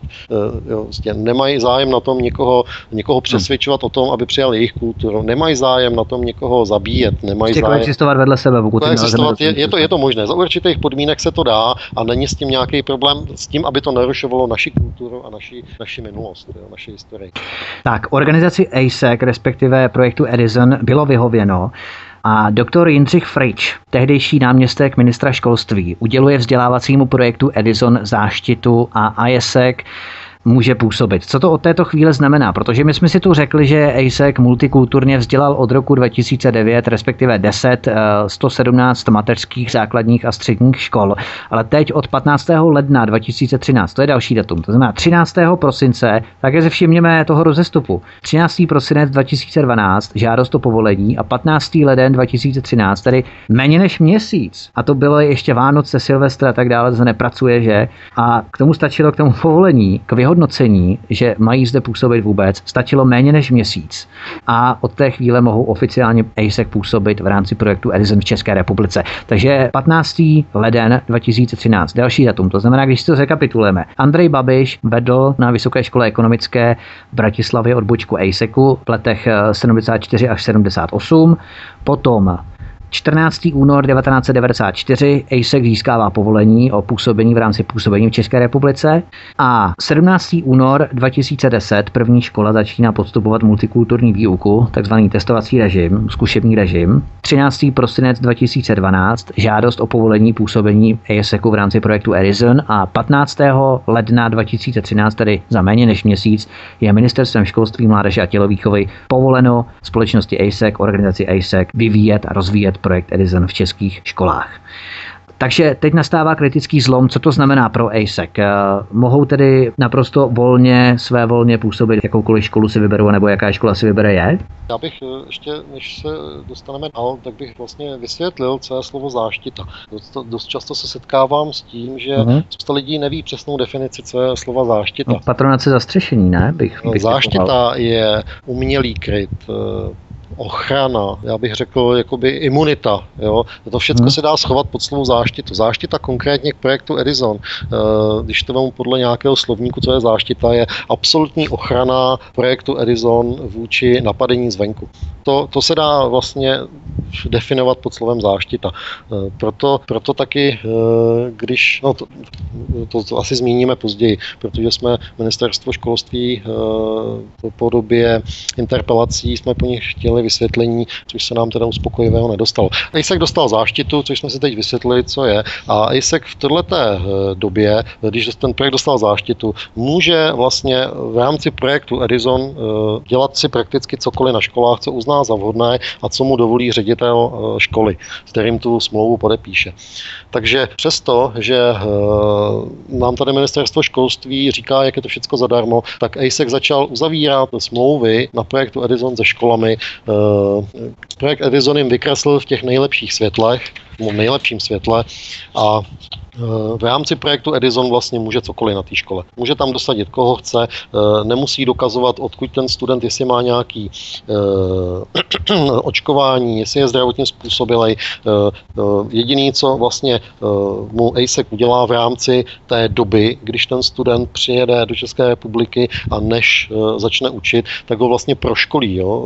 jakým způsobem má s tou školou komunikovat, jak učit děti, má hmm. mu, má mu zařídit nějaký potvrzení potvrzení o, jazyku, o jazykových znalostech, což samozřejmě pak neodpovídá jeho úrovni při eh, praktické stránce věci. Oni říkají, že má umět anglicky na úroveň B2. B2, no, což, no, no. což, což neumí, no, což na, B, na, B, na B2 možná to umíš líp jak na B2, ale na B2 by měli umět uh, lidé, kteří odcházejí ze střední školy s výukou angličtiny a hm, to bohužel tyhle ty lektoři neumí, s nimi se nedomluví. No, že co se mají víc učit, když jsou fakticky na stejné úrovni jako studenti střední školy. Máme tu další dokument z téhož data od vrchního ředitele kabinetu ministerstva školství, doktora inženýra Luboše Sichry, který tuto záštitu potvrzuje, kromě Jindřicha Friče a odkazuje prezidenta ASEC České republiky Martina Tyrše na vedoucí oddělení protokolu parlamentní agendy Barboru Petrovou, čili ministerstvo školství zahajuje užší spolupráci s ASECem v rámci projektu Edison, začíná se v tom nějak výrazně angažovat? Ano, tady pan inženýr Luboš Sichra eh, potvrdil záštitu eh, formou oznámení panu Tyšerovi a eh, pan Tyšer vlastně v tuhle jako prezident ASECu, jaký, když budeme jakýkoliv problém s Edisonem nebo bude něco řešit, tak už to nemusí řešit ani s panem Fričem, ani s panem Sichrou, ale je tam přímo odkázán na vedoucí oddělení protokolu a parlamentní agendy, což znamená papírařina. Jo. Cokoliv bude chtít řešit, tak papír je vlastně může, jo, má, to posvěcené. V praxi, v praxi to znamenalo, eh, znamená to do dneška to, protože projekt Edison je stále aktivní, eh, je to, že vlastně veškeré tyhle ty materiály používá při přesvědčování eh, ředitelů škol, i vysvětlování svých, svých práce, že prostě na všechno má záštitu. Jako, když se osloví škola, nebo škola osloví ASEC, ono to funguje na obě, na oba dva, na obě dvě strany, ano, tak škola je tlačená i časově do podpisu smlouvy. Jo. Tam se nastíní, dostane, dostanou nějaké koncepty smlouvy, jo, buď je to normální Edison, půlený Edison, což znamená, že tam je, eh, je to omezený, to ta výuka, ale najednou tam je vždycky takový, že musíte se rozhodnout do nějakého času, protože. Jo což je taky zajímavý. Jo? A, mhm. a pak je to, u, a je to uargumentovaný záštitou ministerstva školství, eh, dokumentem z roku 94 od ministerstva eh, vnitra, jo? takže ten profesor, potažmo učitel, potažmo ředitel ne, nemá moc šancí si tohleto ověřovat okolo ani času. Jo. Nevím, proč to tak je. Jo. No, zkušenost s jednou základní školou v Praze, eh, s její ředitelkou jsem o tom mluvil, eh, byla trošičku sdílnější než ty ostatní, tak mi tohle to řekla, tam ve finále Edisna nepřijali, jo, zaplať pámbu. ASEC začíná tedy oslavovat školy s cílem realizace projektu Edison. Máme tu další dokument jedné takové smlouvy ještě z období, kdy se vůbec o projektu Edison nehovořilo, nemluvilo. Smlouva je z týdne 11. až 18. října 2015 základní amatérské školy Ostrava Hrabůvka a Kučery 1276 20 vedené ředitelem Rostislavem Pitlíkem s Hanou Mitáčkovou z ASECu Ostrava. Co je zajímavého na této smlouvě, kromě toho, že se tu odvolávají na to legendární datum 14. února 94, kdy ASEC získal povolení o působení v České republice ministerstvem vnitra, tak eh, kdybychom citovali nějaké zajímavé pasáže z této smlouvy. Eh, přestože eh, já budu citovat závazky organizace, což je docela zajímavé. Ano, ano, ano. Závazky, když pomenu tu hezkou stránku věci té smlouvy, tak ISEC se zavuje zapla- organizace, pardon, se zavazuje zaplatit ISECu za služby poskytované podle článku 2 této smlouvy. Ta smlouva bude na webu, můžete si ji všichni prohlídnout. Ano. Penížité protiplnění v celkové výši 6 tisíc korun za celý zahraniční tým a to na základě řádně vystaveného daňového dokladu, který bude obsahovat veškeré náležitosti dle platné daňové legislativy ten, asi to další už není tak důležité. Jo. Do organizace se dále zavazuje, to znamená ta škola, že v době průběhu projektu v organizaci poskytovat ASECu nutnou součinnost pro plnění jeho závazků řádně a včas, určit osobu zodpovědnou za komunikaci s ASECem, za tvorbu týdenního programu projektu Edison, což znamená, že eh, ASEC si vymyslí, že tam prostě jim změní vyučovací, eh, vy, vyučovací řád nebo hodiny a prostě ta škola je povinná to udělat. Jo? Tím se zavazují tou smlouvou. Uh-huh. S pomocí ASECu vytvoří závěrečnou podobu programu nejpozději do středy v týdnu před realizací projektu, což znamená... Eh, že nůž na krk zase. Nůž na krk, zase nůž na krk. Ano, nůž na krk. Jo. Eh, tady tý, vytvoří týdenní program eh, projektu Edison tak, že každý z členů zahraničního týmu stráví celkem 20 až 30 vyučovacích hodin týdně. Minimálně 4 dny prací jo, týdně. Takže to, to jsou vlastně 20 až 30 vyučovacích hodin 4 dny po sobě jdoucích. Takže vlastně se úplně zastaví výuka standardní hmm. a nahradí to výuka, respektive nahradí to Edison. Když, se vem, když nějaký student onemocní třeba, je nemocný pár dní jenom a co, kolik toho musí dohánět a dělá se kolem toho hrozný kravál, kolik toho musí dopisovat jo, a tak dále. A tady se v podstatě výuka zastaví na celý týden a nic se neděje. Zajímavé taky je to, já to jenom najdu v té smlouvě, můžete si to pak přečíst, že ISEC má právo okamžitě odstoupit od smlouvy a ukončit organizaci spolupráci a požadovat od ní finanční náhradu za týdenní konání projektu Edison v organizaci, což znamená za stravu 100 korun za den zahraničního týmu a ubytování a 200 korun za člena eh, za den zahraničního týmu. Toto právo vzniká v důsledku nedodržování závazků organizace plynoucích článku 3 celé této smlouvy. Eh, já bych tu smlouvu asi dál nerozebíral, můžete si hmm. prohlédnout. Že my posluchače odkážeme na web Národní demokracie, kde tyto dokumenty budou všechny k dispozici. Bude, bude tam článek pod mým jménem, který bude eh, vlastně tyhle ty smlouvy doprovázet. Záštita tohoto projektu dosud pozastavena nebyla, jak uvádíš ve tvé korespondenci s panem Svatoplukem Pohořelým z ministerstva školství, který kromě standardní rétoriky zlepšení angličtiny dětí doplňuje, že tu nejsou zahrnutá žádná témata náboženství. To konec konců tvrdila i ředitelka základní školy Hejrovského 32 v Brně Bystrci, magistra Ludmila Eliášová, ale co se týče náboženství, tak projekt Edison už proběhl například eh, na škole v Brně Líšni, kde se třeba žáci museli oblékat do tradičního muslimského oděvu. Museli se fotit s jordánskou vlajkou v pozadí. Museli si vyslechnout přednášku o islámu a kultuře muslimských zemí bez kritického myšlení. To znamená, že s vynecháním náboženských témat to vůbec není pravda, je to dokonce i lež. Ano, už eh, v rámci toho projektu, když se podíváte na obsažená témata, projekt si taky samozřejmě můžete celý pro, eh, prohlédnout a stáhnout na potom na webu, eh, je školství, kultura, sport, sport, politická situace, sociální, ekonomická, historie, geografie, turismus, bezpečnost a právo. Když se podívám na zá, záložku historie, sociální situace, politická situace, součástí politické situace je samozřejmě i právo šariak, protože právo šaria je... Ne, neoddělitelné neoddělitelné. To je neoddělitelné, takže, takže nemůžou říct, že tam nejde náboženství. Všude u nás říkají, že islám je náboženství, přitom e, není to náboženství jenom, je to ideologie, že podle, podle Koránu se žije. Tam je přesně daný návod e, téměř na všecko, jak máte co dělat. Je to hmm. součástí politiky u nich, takže e, jestliže tady někdo zmíní politickou situaci, schválí ten projekt s tím, že to četl určitě, nechci říkat, že to nikdo z ministerstva školství nečetl, ale jestliže tam tenhle ten soupis věcí, které jsou obsažený témata. A ještě bych podotknul, že eh, ty obsažená témata, tyhle jsou tam vždycky, to jsou minimálně, jo, protože tady je napsáno přímo, že mezi základní navrhovaná však patří. A to je tenhle ten výčet. Jo. Hmm. Takže to jsou jenom základní. Ten celý program eh, může použít daleko, mít daleko víc témat, ale protože dostal záštitu, ochranu, tak už eh, vlastně může si tam prakticky dělat to, co chce v škole. Kultura tedy, která tvoří jeden z pilířů konverzačních debat ze studenty, je úzce spjatá s náboženstvím, což se takně zamlčuje. V České republice je široce diskutovaná otázka povinného očkování. Podstupují stážisté nějakou zdravotní kontrolu eh, nebo jak dochází k prověřování jejich zdravotního stavu předtím, než vstoupí do přímého fyzického kontaktu s malými dětmi ve školkách. To se v podstatě, to jsme si řekli, že se to vůbec neřeší. Kolik traválu se nadělá, když není nějaké dítě očkované a chtějí ho dát rodiče do školky? Ano, uh když eh, tohle je zajímavá situace, protože tyhle, tu informaci jsem hledal všude možně, jakým způsobem je prověřený zdravotní stav stážistů. Eh, nikde jsem se to nedozvěděl, nikdo mi to neřekl. Prostě nikde není informace o tom, eh, jakým způsobem ten člověk, jestli je vůbec bezpečný tohohle člověka pouštět do úzkého kontaktu s dětmi ve škole na pár hodin.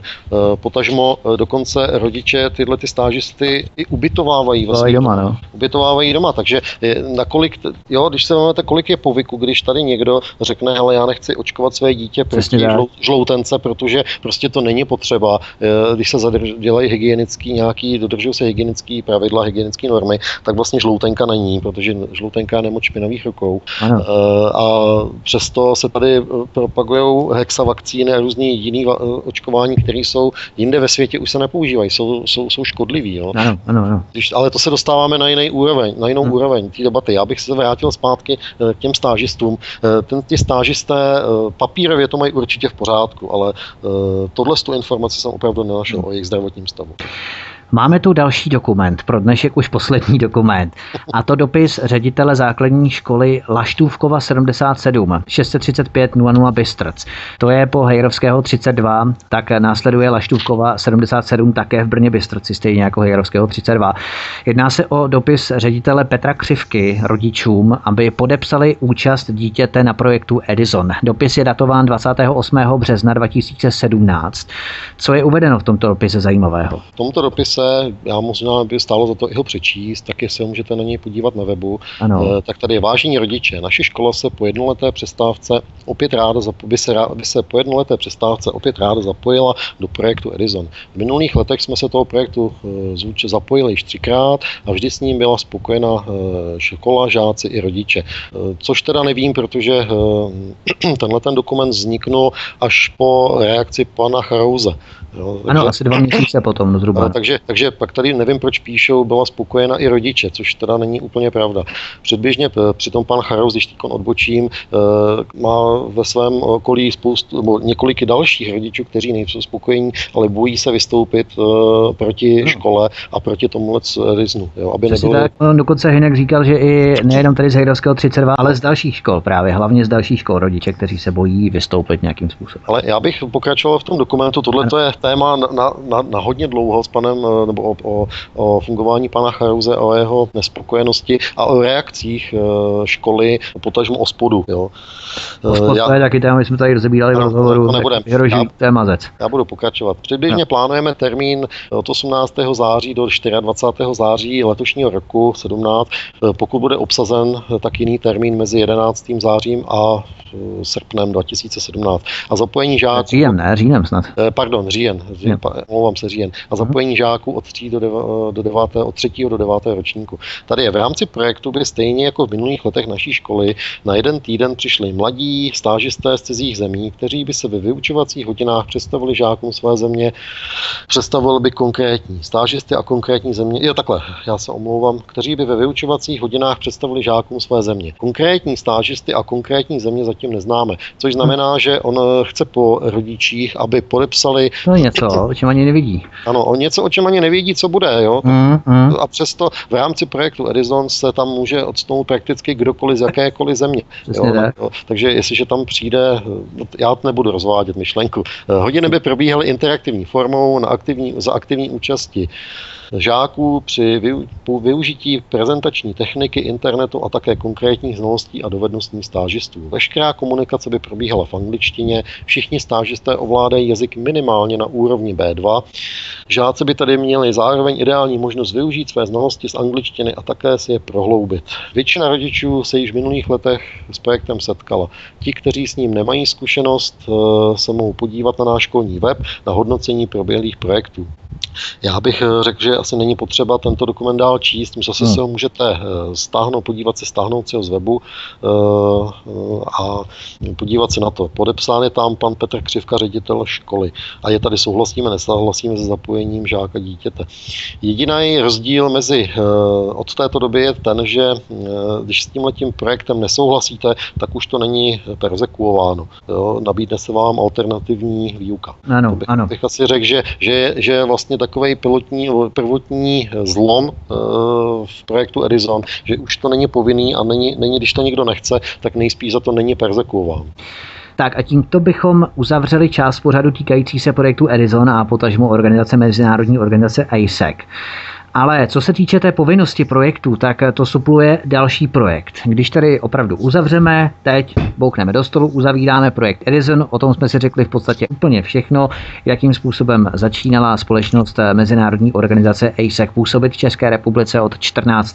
února 1994 až do dnes pod záštitou Ministerstva školství, mládeže a tělovýchovy, která v podstatě nebyla pozastavena, což vyplývá i z interpelace s ministriní školství bývalou Kateřinou Valachovou, interpelovanou eh, paní poslankyní Olgou Havlovou a ta v podstatě řekla, že o tom to vůbec nevěděla. Poslední, co se týká Edison, jsem řekl, že jsme zavřeli, ale ano, co se týká té tý komunikace mezi mnou a ministerstvem školství, tak když se podíváte do té interpelace, já vím, že to ještě dlouho, ale ještě ale chci o tom mluvit. Eh, ano, tak ano. Paní, paní Valachová, když do detailu si prostudujeme interpelaci, tak na otázku neodpověděla. Ona odpověděla šalamounsky.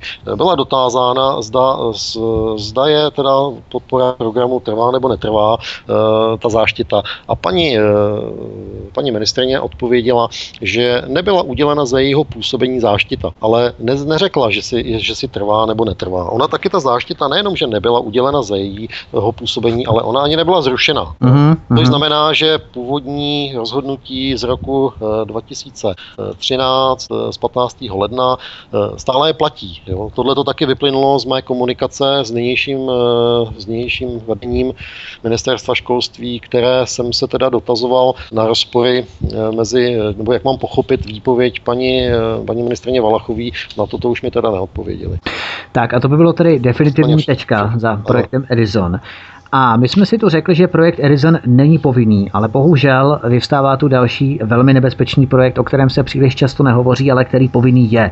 A je to přímo nařízené ministerstvem školství. Kromě tohoto projektu Edison, mezinárodní organizace ASEC, tu máme ještě další multikulturní osvětové vzdělávací programy, jakými jsou například Jsme lidé jedné země. Tento projekt Jsme lidé jedné země se přímo specializuje na krimigranty a otázky kolem krimigrace, kde se zamlčují stinné stránky spojené s krimigranty a že jich je tedy požehnaně. Co přesně obnáší tento projekt Jsme lidé jedné země a kdo jej zaštiťuje? Projekt Jsme lidé jedné země zaštiťuje Organizace pro pomoc uprchlíkům a mám podporu Evropské unie, Evropský sociální fond v České republice, Ministerstvo školství a vzdělávání vzdělání pro konkurenceschopnost. Eh, já tady mám dokument, eh, ten dokument se jmenuje Metodika projektu prevence rasismu a xenofobie přímo. Jo, jo. To je projekt Jsme lidé jedné země, tak tady je vlastně prováděcí předpis, eh, jakým způsobem se ten projekt má implantovat. Autorky tohoto projektu byla Marie Hradečná, Blanka Tolerová, pozor, Andrea Špirková. Ano, o té se taky zmíníme. Ano, Eva Kaličinská, Václava, Václava Masáková, Lenka Vatrtová, jestli čtu dobře. Eh, tenhle ten projekt. Autorsky spolupracovali s tímto projektem koordinátoři projektu na školách. Lukáš Trastych, Martin Greško, Blanka Halíková. Já bych ten projekt, možná nástin toho projektu taky mohl dát na stránky, takže asi si ho tam najdete. Ano, ano. Zajímavé, ale co je, jsou lektoři, cizinci. Nabi Abasi, Kazady Dikenka, Antonio Flavio, Elaha Faroghová, Halina, já to jsou takový už nezajímavý jména. Mika yes. Mihaly, Jose Paulo Mapka, to byl asi Španěl. Jo. Hmm. Je, tam, je, tam, jo, je tam vlastně taková směska těch zahraničních, ale bylo by dobré si k těmto lidem najít, co to vůbec vlastně ty lidi jsou a v jakém způsobem se ten se vlastně angažovali v tom projektu. Uh-huh. Jinak projekt má 248 stránek, nebo respektive projekt, tam metodický pokyny. Metodický pokyny, ano. Takže se jedná o projekt vypsaný přímo ministerstvem školství, mládeže a tělovýchovy, čili jde o nařízený nucenou výuku. Takže v tom se liší od Edisonu. Zatímco Edison byl povinný a potom dobrovolně povinný a potom skutečně nepovinný od toho března zhruba 2017 po rozvíření debaty celospolečenské, tak eh, tento projekt Jsme lidé jedné země, vypsaný přímo ministerstvem školství, je povinný a nařízený v rámci výuky multikulturalismu ve školách. Ano, tenhle ten projekt, eh, ještě než vznikl, tenhle ten metodický průvodce, tak byl eh, jeden z pilotních věcí tohoto projektu byl projekt uskutečněný na škole u obory eh, v Praze. Mm-hmm. Tam byla právě paní Špěrková velice angažovaná, docházela do školy ve společnosti sama a i ve společnosti, já nechci říkat islamistů, ale ty lidi byli pořád stejný, byli tmaví pleti a mhm. bydleli vlastně ubytovaní, ty stážisti byli ubytovaní na škole v, v objektu školy, tam, kde bydleli vlastně studenti, stážisté od Edisna, jo, eh, od ISECu. Takže Aha. paní Špěrková v těch samých prostorách ubytovala stážisty v rámci projektu Jsme lidé jedné země, ty lidi, kteří tam vlastně prezentovali, tu, ti lidi, ty, ty lidi, kteří tam prezentovali to svoje. Jo. Jinak společně... Eh, to bylo kde? Jako ubytovaný v kamerlíku, klizečky? Ne? Tam, tam, je, tam byla nějaký kuchyňka, nějaký, tam mají nějaký speciální eh, pokoj, bylo nějaký místnosti pro hosty. Pokoj pro hosty. Pokoj pro hosty, no, abych to tak nazval. Já bych ještě chtěl říct jednu věc. Souče, společným jmenovatelem těchto těch projektů, nebo tohohle projektu jsme lidé jedné země a Edisna, protože to spolu je souvisí, je prevence rasismu a xenofobie, odbourávání těch stereotypů a vlastně demontáž toho myšlení, když to, si to přeložíte, je to demontáž toho reálného myšlení kritického a půdu sebezáchovy. A na tomto projektu jsme lidé jedné země spolupracuje s Ministerstvem školství, mládeže a tělovýchovy České republiky i Organizace pro pomoc uprchlíkům OPU. Ředitelem je Martin Rozumek. Tato organizace vznikla mimochodem v roce 1991, pokud si to správně pamatuju. Já jsem četl tu jejich výroční zprávu z roku 2015. Myslím, že to bylo v roce 1991, takže má letitou zkušenost. A není to žádný sluníčkář, ten Martin Rozumek, jak by se mohlo zdát, ale je to tvrdý biznismen. Rozumková organizace má spoustu lidí s vysokými platy, mezi nimi i jistou Pavlu Rozumkovou. A už dnes čerpá z dotací neuvěřitelné miliony. Dokonce už v roce 2014, tedy před vypuknutím migrační migrační krize ze státního rozpočtu České republiky 3 miliony 200 tisíc 659 korun, z rozpočtu kraje a obcí České republiky 2 miliony 776 tisíc 282 korun a z evropských fondů, to je pálka, 14 milionů 186 tisíc 701 korun. A z toho plných 70%, konkrétně 14 milionů 25 tisíc korun, tvoří mzdové náklady na platy páně Rozumka a jeho příbuzných a soudruhů profesionálních vítačů. Pana Rozumka můžeme často vidět na české televizi nebo ho slyšet na českém rozhlasu. Takže to je jenom eh, v rámci organizace, která spolupracuje a spolupotílí se na realizaci tohoto projektu Jsme lidé jedné země. Já bych ještě doplnil tyhle ty informace o jednu věc.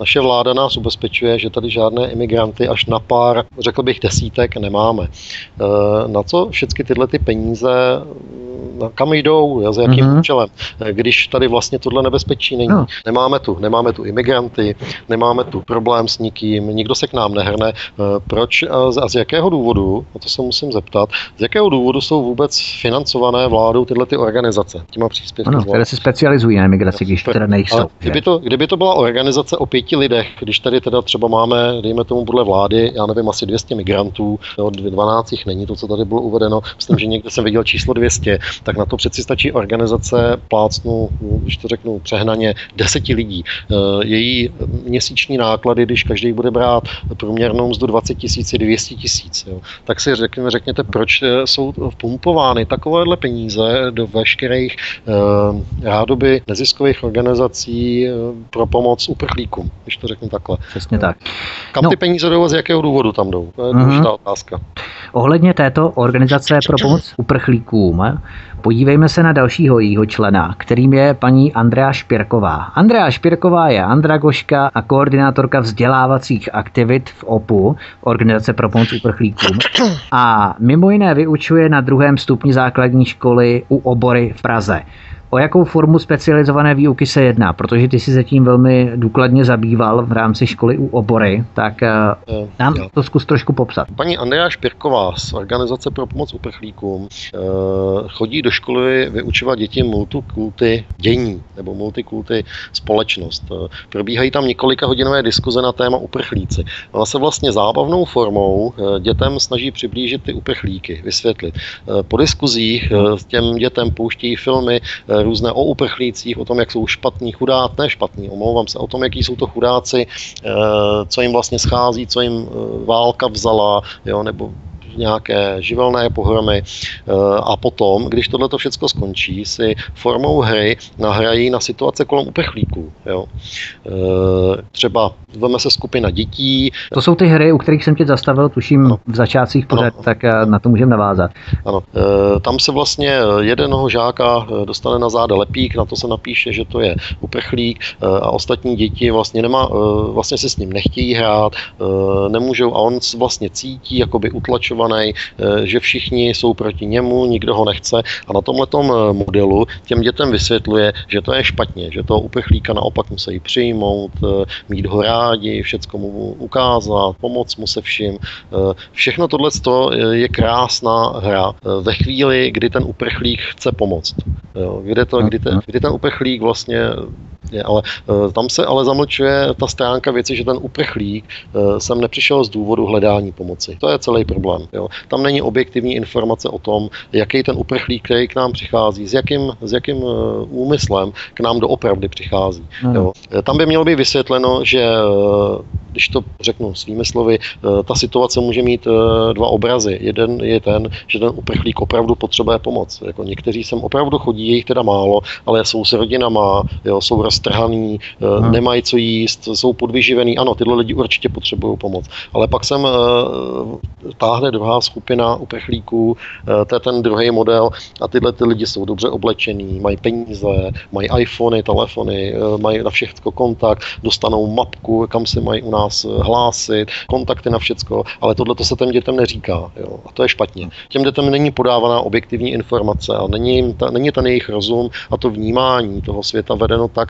aby si na to, aby, aby dostali tu informaci celou, že mezi těma bohužel eh, chudákama nebo mezi těma uh, špatnýma je těch chudáků minimum. Uh-huh. Tohle to těm dětem řečeno není. A naopak, když některé děti se v rámci téhle výuky paní Špěrkové uh, zeptají jo, na to, že hele, ono je to jinak, já jsem slyšel tamhle na internetu tohle a proč vysvětlete mi to, proč to taky a vy nám říkáte tohle, tak ty děti jsou umlčovány s tím, že to do té výuky nepatří. Jo. Ano, ano. To je, to je, to je, to je špatně. Jo. Já bych nebyl ani sám, sám za sebe, nejsem proti multikulturní výuce jako takový, pokud se bude dělat opravdu objektivně. Jo. Přesně tak. O to nám v podstatě, Naopak, my nejsme proti multikulturalismu, jsme proti objektivně zamlčování těch eh, kritických záležitostí. Naopak, já jsem proto, aby se tohleto vyučovalo na školách, aby se těm dětem eh, říkalo, že to je takový a takový, ale podle pravdy, doložený argumentama, doložený nějakýma důkazama, kterých je všude kolem nás dost, jenom stačí otevřít oči. Jo. A aby ty děti byly vedený k tomu, že ano, máte svůj národ, máte své tradice, je to všechno super, buďte vlastenci, ale ano, žijeme podle desatera, pomož blížnímu svému, pokud ti to lidé přijdou, budou potřebovat pomoc, pomožte jim. Samozřejmě e, nejsme zvířata, nebo teď se omlouvám zvířatům, protože zvířata většinou taková nejsou, ale e, nejsme, nejsme, nejsme rasy, aby jsme někoho odháněli od sebe, když potřebuje pomoc. Jo, to určitě ne. Jo. Ale mělo by se těm dětem taky říct, že pokud někdo té pomoci zneužívá, takže se to prostě musí zatrhnout. Jo. A tohle to prostě těm dětem řečeno není. Takže tu nejprve diskutují o uprchlících, poté pouští filmy o uprchlících, o paní s deseti dětmi, které se nelíbily životní podmínky, ve kterých ano. žila. A následně mě zaujala ta hra s lístečky. To už si tady zmínil, ale hra se sušinkami třeba. Každému dáš kousnout a jemu jedinému prchlíkovi kousnout nedáš. Je to, jedna, je to jedna z forem vlastně toho, eh, té manipulace s těm myslí těch dětí. Jo. Eh, jeden má sušenky, tak všem svým kamarádům dá kousnout, tomu jednomu, který hraje uprchlíka nedá, jemu to je pak líto a má ty nálady, že se mu to nelíbí a že proč mi nedal a tak já si to chci vzít, protože na to mám přeci taky nárok, kdy jsme všichni stejní. Jo. Eh, On se tak... potom chudák cítí utlačovaný a zlý a znevýhodněný a pak se na vás za to naštve a je zlý a tomu se pak nedivte, když mu nedáte koustou. To mně přijde skutečně jako vydírání a totálně přes čáru psychomanipulace, jo? Nejhrubšího zrna, skutečně. Eh, chci taky říct, že tenhle článek jsem sepsal na základě pomoci jedné maminky, která s touhle školou má problém. Ona má problém i s ospodem. Bude to součástí dalšího mého článku, je to rozpracované a tam je to včetně důkazů, eh, na kterých, kterých je patrný, že český, česká sociálka jim eh, vzala a zničila dceru. Jo. To je jenom mhm. nástěn na další článek, který možná uděláme o tom rozhovor. Já to mám rozpracované. Je to, je to, je to, je to, eh, teď zpracováváme dokumenty, kterých je, jsou to stránky A4 různý od soudu, od doktorů, všechny možný od sociálky, všecko možné, jo, tak je, je toho asi 4 kila těch dokumentů. Jo. To je masakr, protože paní Baravěnová tady v Brně Hinkovi Charozovi taky vyhrožovala v rámci ospodu, v rámci, že na ně pošle sociálku a tak dále. Já, já, když to řeknu jenom nástin, vzali dceru lidem, kteří jsou teda mimochodem taky eh, nejsou přímo Češi, nebo nebyli přímo Češi, eh, tak jim vzali dceru, která byla slušná, schodila eh, k svému soukromému lékaři, neměla problém a sociálka se na ní obořila, že nechodí na pravidelné lékařské kontroly, tím to začalo. A ona to všechno doložil, že chodí, ale že nechodí do státního, ale chodí k soukromému. Mm. Dcera byla slušná, upozorňuji, byla pana, později řeknu proč, to říkám teď, nefetovala nic. Jo.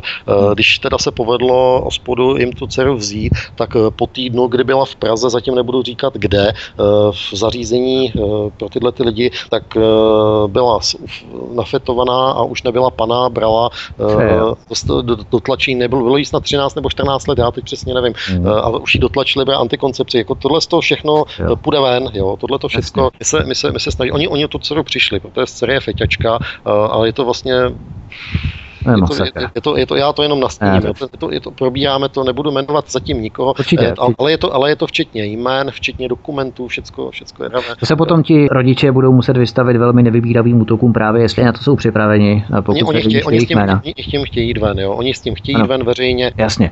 Mimochodem, s tím to očividným vydíráním, to mě připomnělo další program s názvem Jeden svět, ve kterém přednáší i česká muslimka Romana Červenková. A ta muslimka Romana Červenková přednáší o tom, jak je islám míru milovné náboženství, o tom, jaký byl Mohamed dobrodinec a o tom, že muslimové mají právo si u nás stavět mešity a když jim to nedovolíme, potom se prý nemáme divit, že se uchylují k násilí. Takže to je přesně tento prvek vydírání a podprahového vyhrožování, který můžeme pozorovat i v rámci těch projektů Jsme lidé jedné země a těch metodik, eh, které jsme si popisovali v rámci té sušenky a dalších her.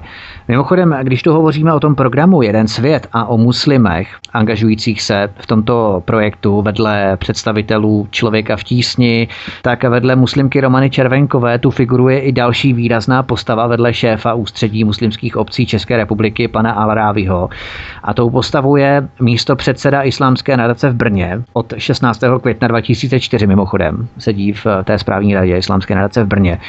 Asem Atasi. Asem Atasi je neoficiálním mluvčím českých muslimů, je bratrem Jalala Atasiho a Jalal Atasi je švagr šéfa českých muslimů Munima Hasana al takže jenom jak je to propojené docela zajímavě. A Asem Atasi podporuje povstalce v Sýrii a vystupuje v České republice jako představitel syrské opozice, která je podporována ze Saudské Arábie a je tvořena převážně islamistickými teroristickými skupinami, jak jsme si uvedli, sedí ve správní radě Islámské nadace v Brně. A Asem Atasi třeba přednášel studentům pedagogiky z Masarykovy univerzity v Brně na přednášce, která se uskutečnila ve středu 12. dubna 2017 přímo v brněnské meši mešitě. Ta hodina v mešitě byla součástí kurzu vedeného Klárou Berg, zakladatelkou BE International. Mimochodem Klára Berg je manželkou eh, politika ze strany zelených Michala Berga a ten samotný kurz byl zaměřený na interkulturní vzdělávání, výuka byla orientovaná převážně na praktické zkušenosti a jedna z těch lekcí toho kurzu byla zaměřená právě na islám a islamofobii. A ta organizace Be International, kde přednášel pan Asem Atasi, obhajuje syrské povstalce proti syrské vládě a je partnerem například Syrská revoluce CZ. A třeba v březnu 2016 se Asem Atasi účastnil regionální části festivalu Jeden svět, kde debatoval vedle Šimona Pánka například z Člověka v tísni a tak dále. Tak to je jenom na okraji, abychom se soustředili i na další radikální muslimy na exponovaných pozicích, ovlivňujících studenty dokonce na vysokých školách České republice a tak dále. V rámci těchto záležitostí bychom mohli skočit lehce do historie, a to konkrétně do roku 2002, do 13. února tuším, že to je.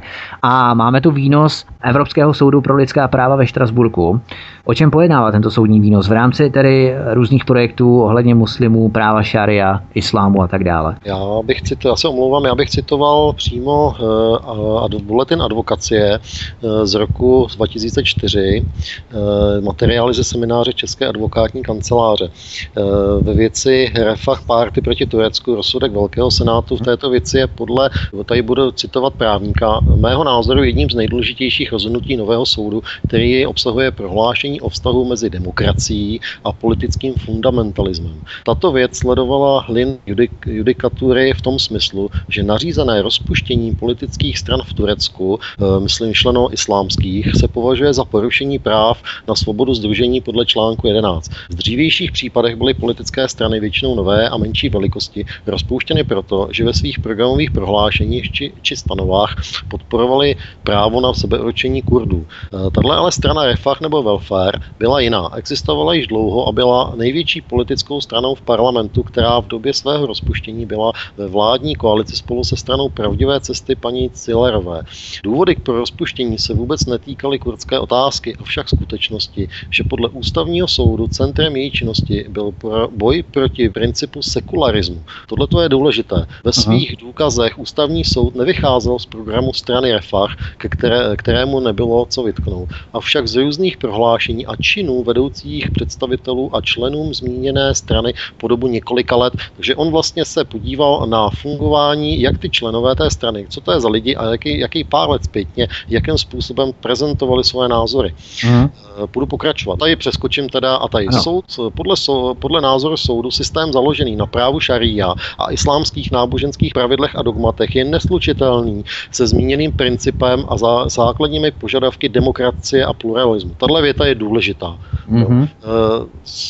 Soud, Evropský soud pro lidská práva eh, zjistil, že jakékoliv, jakýkoliv systém založený eh, na náboženských pravidlech a dogmatech islámu a právu šaria je neslučitelný s naším, s naším způsobem života a se základními požadavky demokracie a pluralismu to je stěžejní rozhodnutí. Toto rozhodnutí ano. do dneška nebylo napadeno, ale vůbec se k němu nikdo nepřihlíží. Ten uh, politici, jo, všichni, celá Evropa, uh, nebudu říkat uh, lidé, ale ta vládnoucí část Evropy, Brusel, prostě stále propagují multikulturní výchovu a islám sem tahají přesto, že soud, který zastupuje uh, právo uh-huh. evropský, řekl, že to nelze s námi sloučit. S naším to je v podstatě ten základní stavební kámen Evropské ano. unie, to určil. Ano, ano, jo? To je naprostý ano výsměch k tomu, jak funguje Evropská unie, ten spolek jako celek. Na, to, na, toto, na toto téma už i podávala, myslím, že Klára Samková, eh, advokátka, nějaký, nějaké, nějaké, do, nějaké dotazování a prostě to Ano, vyšumělo, já jsem se o tom bavila, ale ona byla naprosto bezradná a skonstatovala, že v podstatě evropské soudy nefungují a tím to celé hasne. Ano.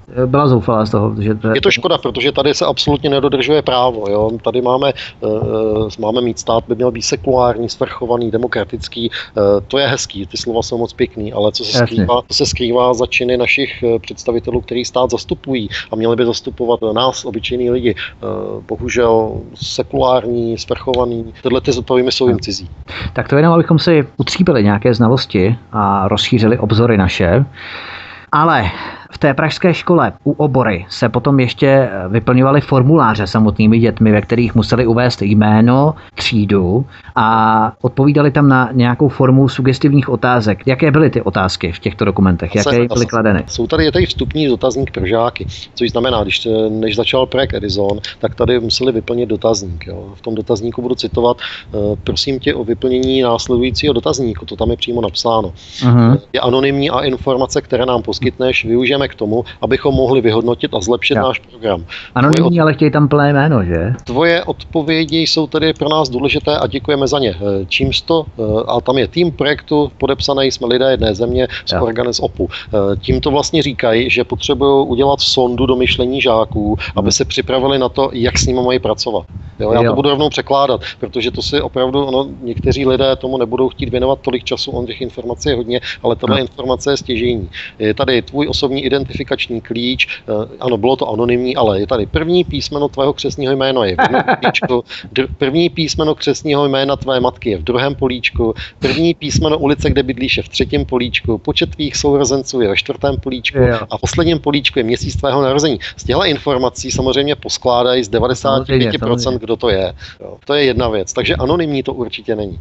Eh, ale dejme k otázkám. Xenofobie. Eh, co, která z definic podle tebe nejlépe vystihuje následující pojmy? Označ křížkem. Xenofobie, odpor, nepřátelství, strach cizího, nebo teorie o nadřazenosti lidských ras a etnických skupin, nebo vylučování nebo odmítání člověka na základě jeho vzhledu náboženství jazyka. To je ke xenofobii. Pak je tady otázka, co pro tebe znamená pojem azyl. Ochrana, kterou stát poskytuje uprchlíkovi, který uprchl ze svého státu, protože tam má obavy z pronásledování z rasovních, národnostních nebo politických důvodů. Je zajímavé, že už tady je podsouváno, pro co je azyl jo, v té jedné. Jo. Oni v podstatě kladou otázku, zároveň mu na ní odpovídají. Za, trošku na ní odpovídají, anebo se snaží podsunout ty odpovědi. Jo. Ochrana, hmm. které, nebo hmm. další, jo, och, azyl. Ochrana, která je poskytnuta každému uprchlíkovi bez ohledu na jeho důvody. Azyl, udělení čes, čes, českého státního občanství. Tady je důležité, eh, i když tam zaškrtne cokoliv ten človíček, tak je to to, jakým způsobem on, eh, on o tom přemýšlí. Eh, záleží potom, když teda tohle vyhodnotí, tak zjistí, co těm dětem mají nasypat do hlavy, když to řeknu takhle blbě. Hmm. Jo. Potom je tam další, státní občanství. Co to je? Příslušnost k národu českému, moravskému, gruzínskému. Člověk se cítí být členem určité skupiny lidí, nebo příslušnost ke státu, třeba Česká republika, Rakousko, Afghánistán. Je tady dovětek. Člověk je občanem státu státu, má jeho doklady, má tam svá práva, anebo co je státní občanství, příslušnost k obci, městu, vesnici, ve které člověk žije, pocit, že je tam doma. To je vstupní formulář pro žáky před projektem. Uh-huh. Potom je tady, uh, ono to pokračuje dál, ono je to dlouhý, můžeme to přečíst celé. Uh, tak možná bychom nemuseli přesně citovat všechny otázky, jenom to jsme vymenovávali v podstatě to nejdůležitější a nejstěženější, co je obsaženo v rámci tohoto dotazníku. Já bych, já bych ještě doplnil, já vím, že to, je, je to takový roztáhlý, ale uh, důležité třeba tady je, do jaké míry souhlasí s následujícími tvrzeními, že cizinci berou práci občanům, jo, nebo dopravní prostředky by měly být přizpůsobeny osobám s tělesným postižením, nebo příslušníci bílé rasy jsou inteligentnější než příslušníci uh, ostatních ras. Aha. Jo, to, to, to jsou takové ty důležité věci, měli by si ty lidi přečíst, aby dostali náhled o tom, jak s těma dětma uh, ta organizace pro pomoc uprchlíkům, jak s nima nakládá. Jo. Velmi sofistikované. Uh, Měli bychom uvést, kdo objednal tuto speciální výuku v Pražské škole u Obory. Tam se jednalo v podstatě o ředitelku Ivanu Vodíčkovou s učitelkou Evou Vaňkátovou. Pracovnice OPU je Andrea Špirková. To byly ty zadavatelky této výuky. Já jsem, eh, já jsem se na toto téma dotazoval školy uh, u Obory, konkrétně paní ředitelky. Položil jsem jí několik otázek, uh, když budu citovat, kdo nařídil zařazení projektu Edison do výuky. Ano. Uh, to je přesně tvoje otázka. Na to jsem dostal odpověď, to nenařídil nikdo. Před třemi lety jsme byli na tento projekt upozornění rodiči našich žáků, měli jsme kladná doporučení i od kolegů z jiných škol, takže jsme se rozhodli, my, učitelé školy, že projekt vyzkoušíme. Byli to jsme znamená, při... že to zadali oni. Když se rozhodli, že to vyzkouší, to znamená, že to oni zadali. Ano, tady, tady, to rodiče řekli, rodiče jim to řekli, ale oni to zadali. Takže no, kecá. No, ano, ono, to, ono, když to řeknu takhle, ona to, já, na, na moji otázku mi nejdřív uh, se ohradí, že to nenařídil nikdo. To je ale, taková Valachová dvě trošku. No. Uh, ale potom uh, jsme se rozhodli my učitelé školy, že projekt vyzkoušíme, což znamená, že oslovili ASEC, nebo já nevím z jakého důvodu. Jak Takže to zadali, oslovili. Tak podle mého to zadali, byla domluva s paní Špěrkovou. To nejde, jako, že by telepaticky třeba se ASEC ozval na to, že si no. mysleli, že by to třeba bylo dobré a telepaticky ten ASEC nějak vycítil, že by zrovna o to měli zájem a tak jim zavolali. To je samozřejmě blbost, to jim museli zadat a zavolat jim a kontaktovat. Ano, je, ano buď z jedné nebo z druhé strany to prostě no. přišlo. A zase bylo pouze na nich, eh, jestli ten projekt si přečtou, proskoumají, prostudujou eh, a jakým způsobem s tím naloží. To tady je taky, já se k té otázce ještě dostanu, jo, protože tohle to jsem se jich taky ptal. Uh-huh. Ptal jsem se jich, eh, kdo financuje běh projektu Edison na vaší základní škole.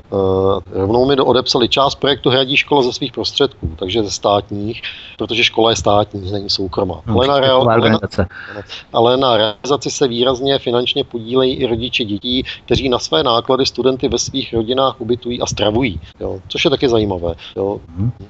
Ptal jsem se, protože jde o povinnou výuku, můžete mi poskytnout projekt Edison v tištěné podobě, tak jak, ho schvál, tak, jak jste ho schválila? Jsem bylo přímo na paní Vodičkovou, to je otázka, eh, jestli ten projekt viděla. Jo. Ano, ano.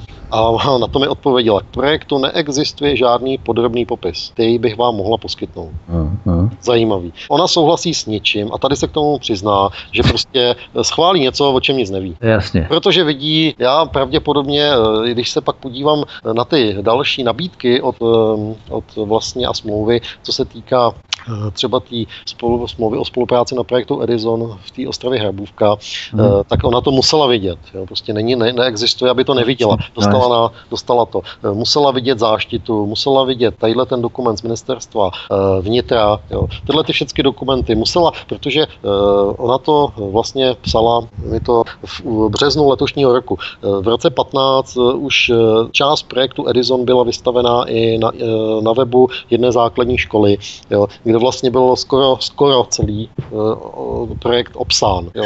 Hmm. Takže, uh, takže zajímavá věc, nevím, nevím o tom tady, tak já bych to teda, bych to teda dokončil, to, co mi odpověděla. K projektu neexistuje žádný podrobný popis, které, který bych vám mohla poskytnout. Já jsem souhlasila s realizací, tedy s tím, že sedm vysokoškolských studentů z různých zemí světa navštíví jednotlivé třídy, tedy sedm vyučovacích hodin v každé třídě, s výjimkou nižších ročníků, kde se jednalo o cirka 20-minutové vstupy.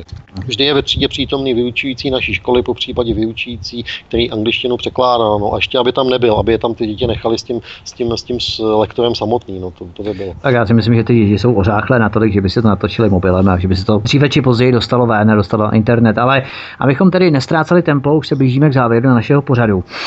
Máme tu Andreu Špirkovou, která je pracovnice, nebo jedna z pracovnic eh, Organizace pro pomoc uprchlíkům, Andrea Špěrková, vydala také učebnici Jsme lidé jedné země. Metodika prevence xenofobie a rasismu. Ten název je dostatečně výmluvný. Co zajímavého je napsáno v anotaci v rámci této publikace, nebo o čem pojednává? Já zase budu citovat, abych nemluvil z hlavy. Ano, zkusme to nějak zestručnit. Ano, program, eh, jehož hlavním záměrem je upevňovat a posilovat pozitivní postoje žáků v multikulturní společnosti. Otevírá prostor pro uvědomění si předsudků a vyjádření obav plynoucích z migrace nebo z odlišností ve společnosti a přispívá k eliminaci, pozor, k eliminaci policitů a projevu xenofobie a rasismu. Aha. To je asi ten to důležitý, ten z další, můžete si to najít na webu, ale všechny tyhle, ten, tohle je důležitý, jo, ta věc. Ano, ano. Obav plynoucí z migrace nebo z odlišností ve společnosti a přispívá k eliminaci pocitů a projevu xenofobie a rasismu. Tím vlastně říká, že jsme tady všichni eh, xenofobové a rasisti a že je potřeba vyučovat multikulturní, eh, nebo jakým způsobem ten, ta knížka říká, ta je metodika pro lektory české, pro učitele, jakým Aha. způsobem eh, vyučovat tuto prevenci xenofobie.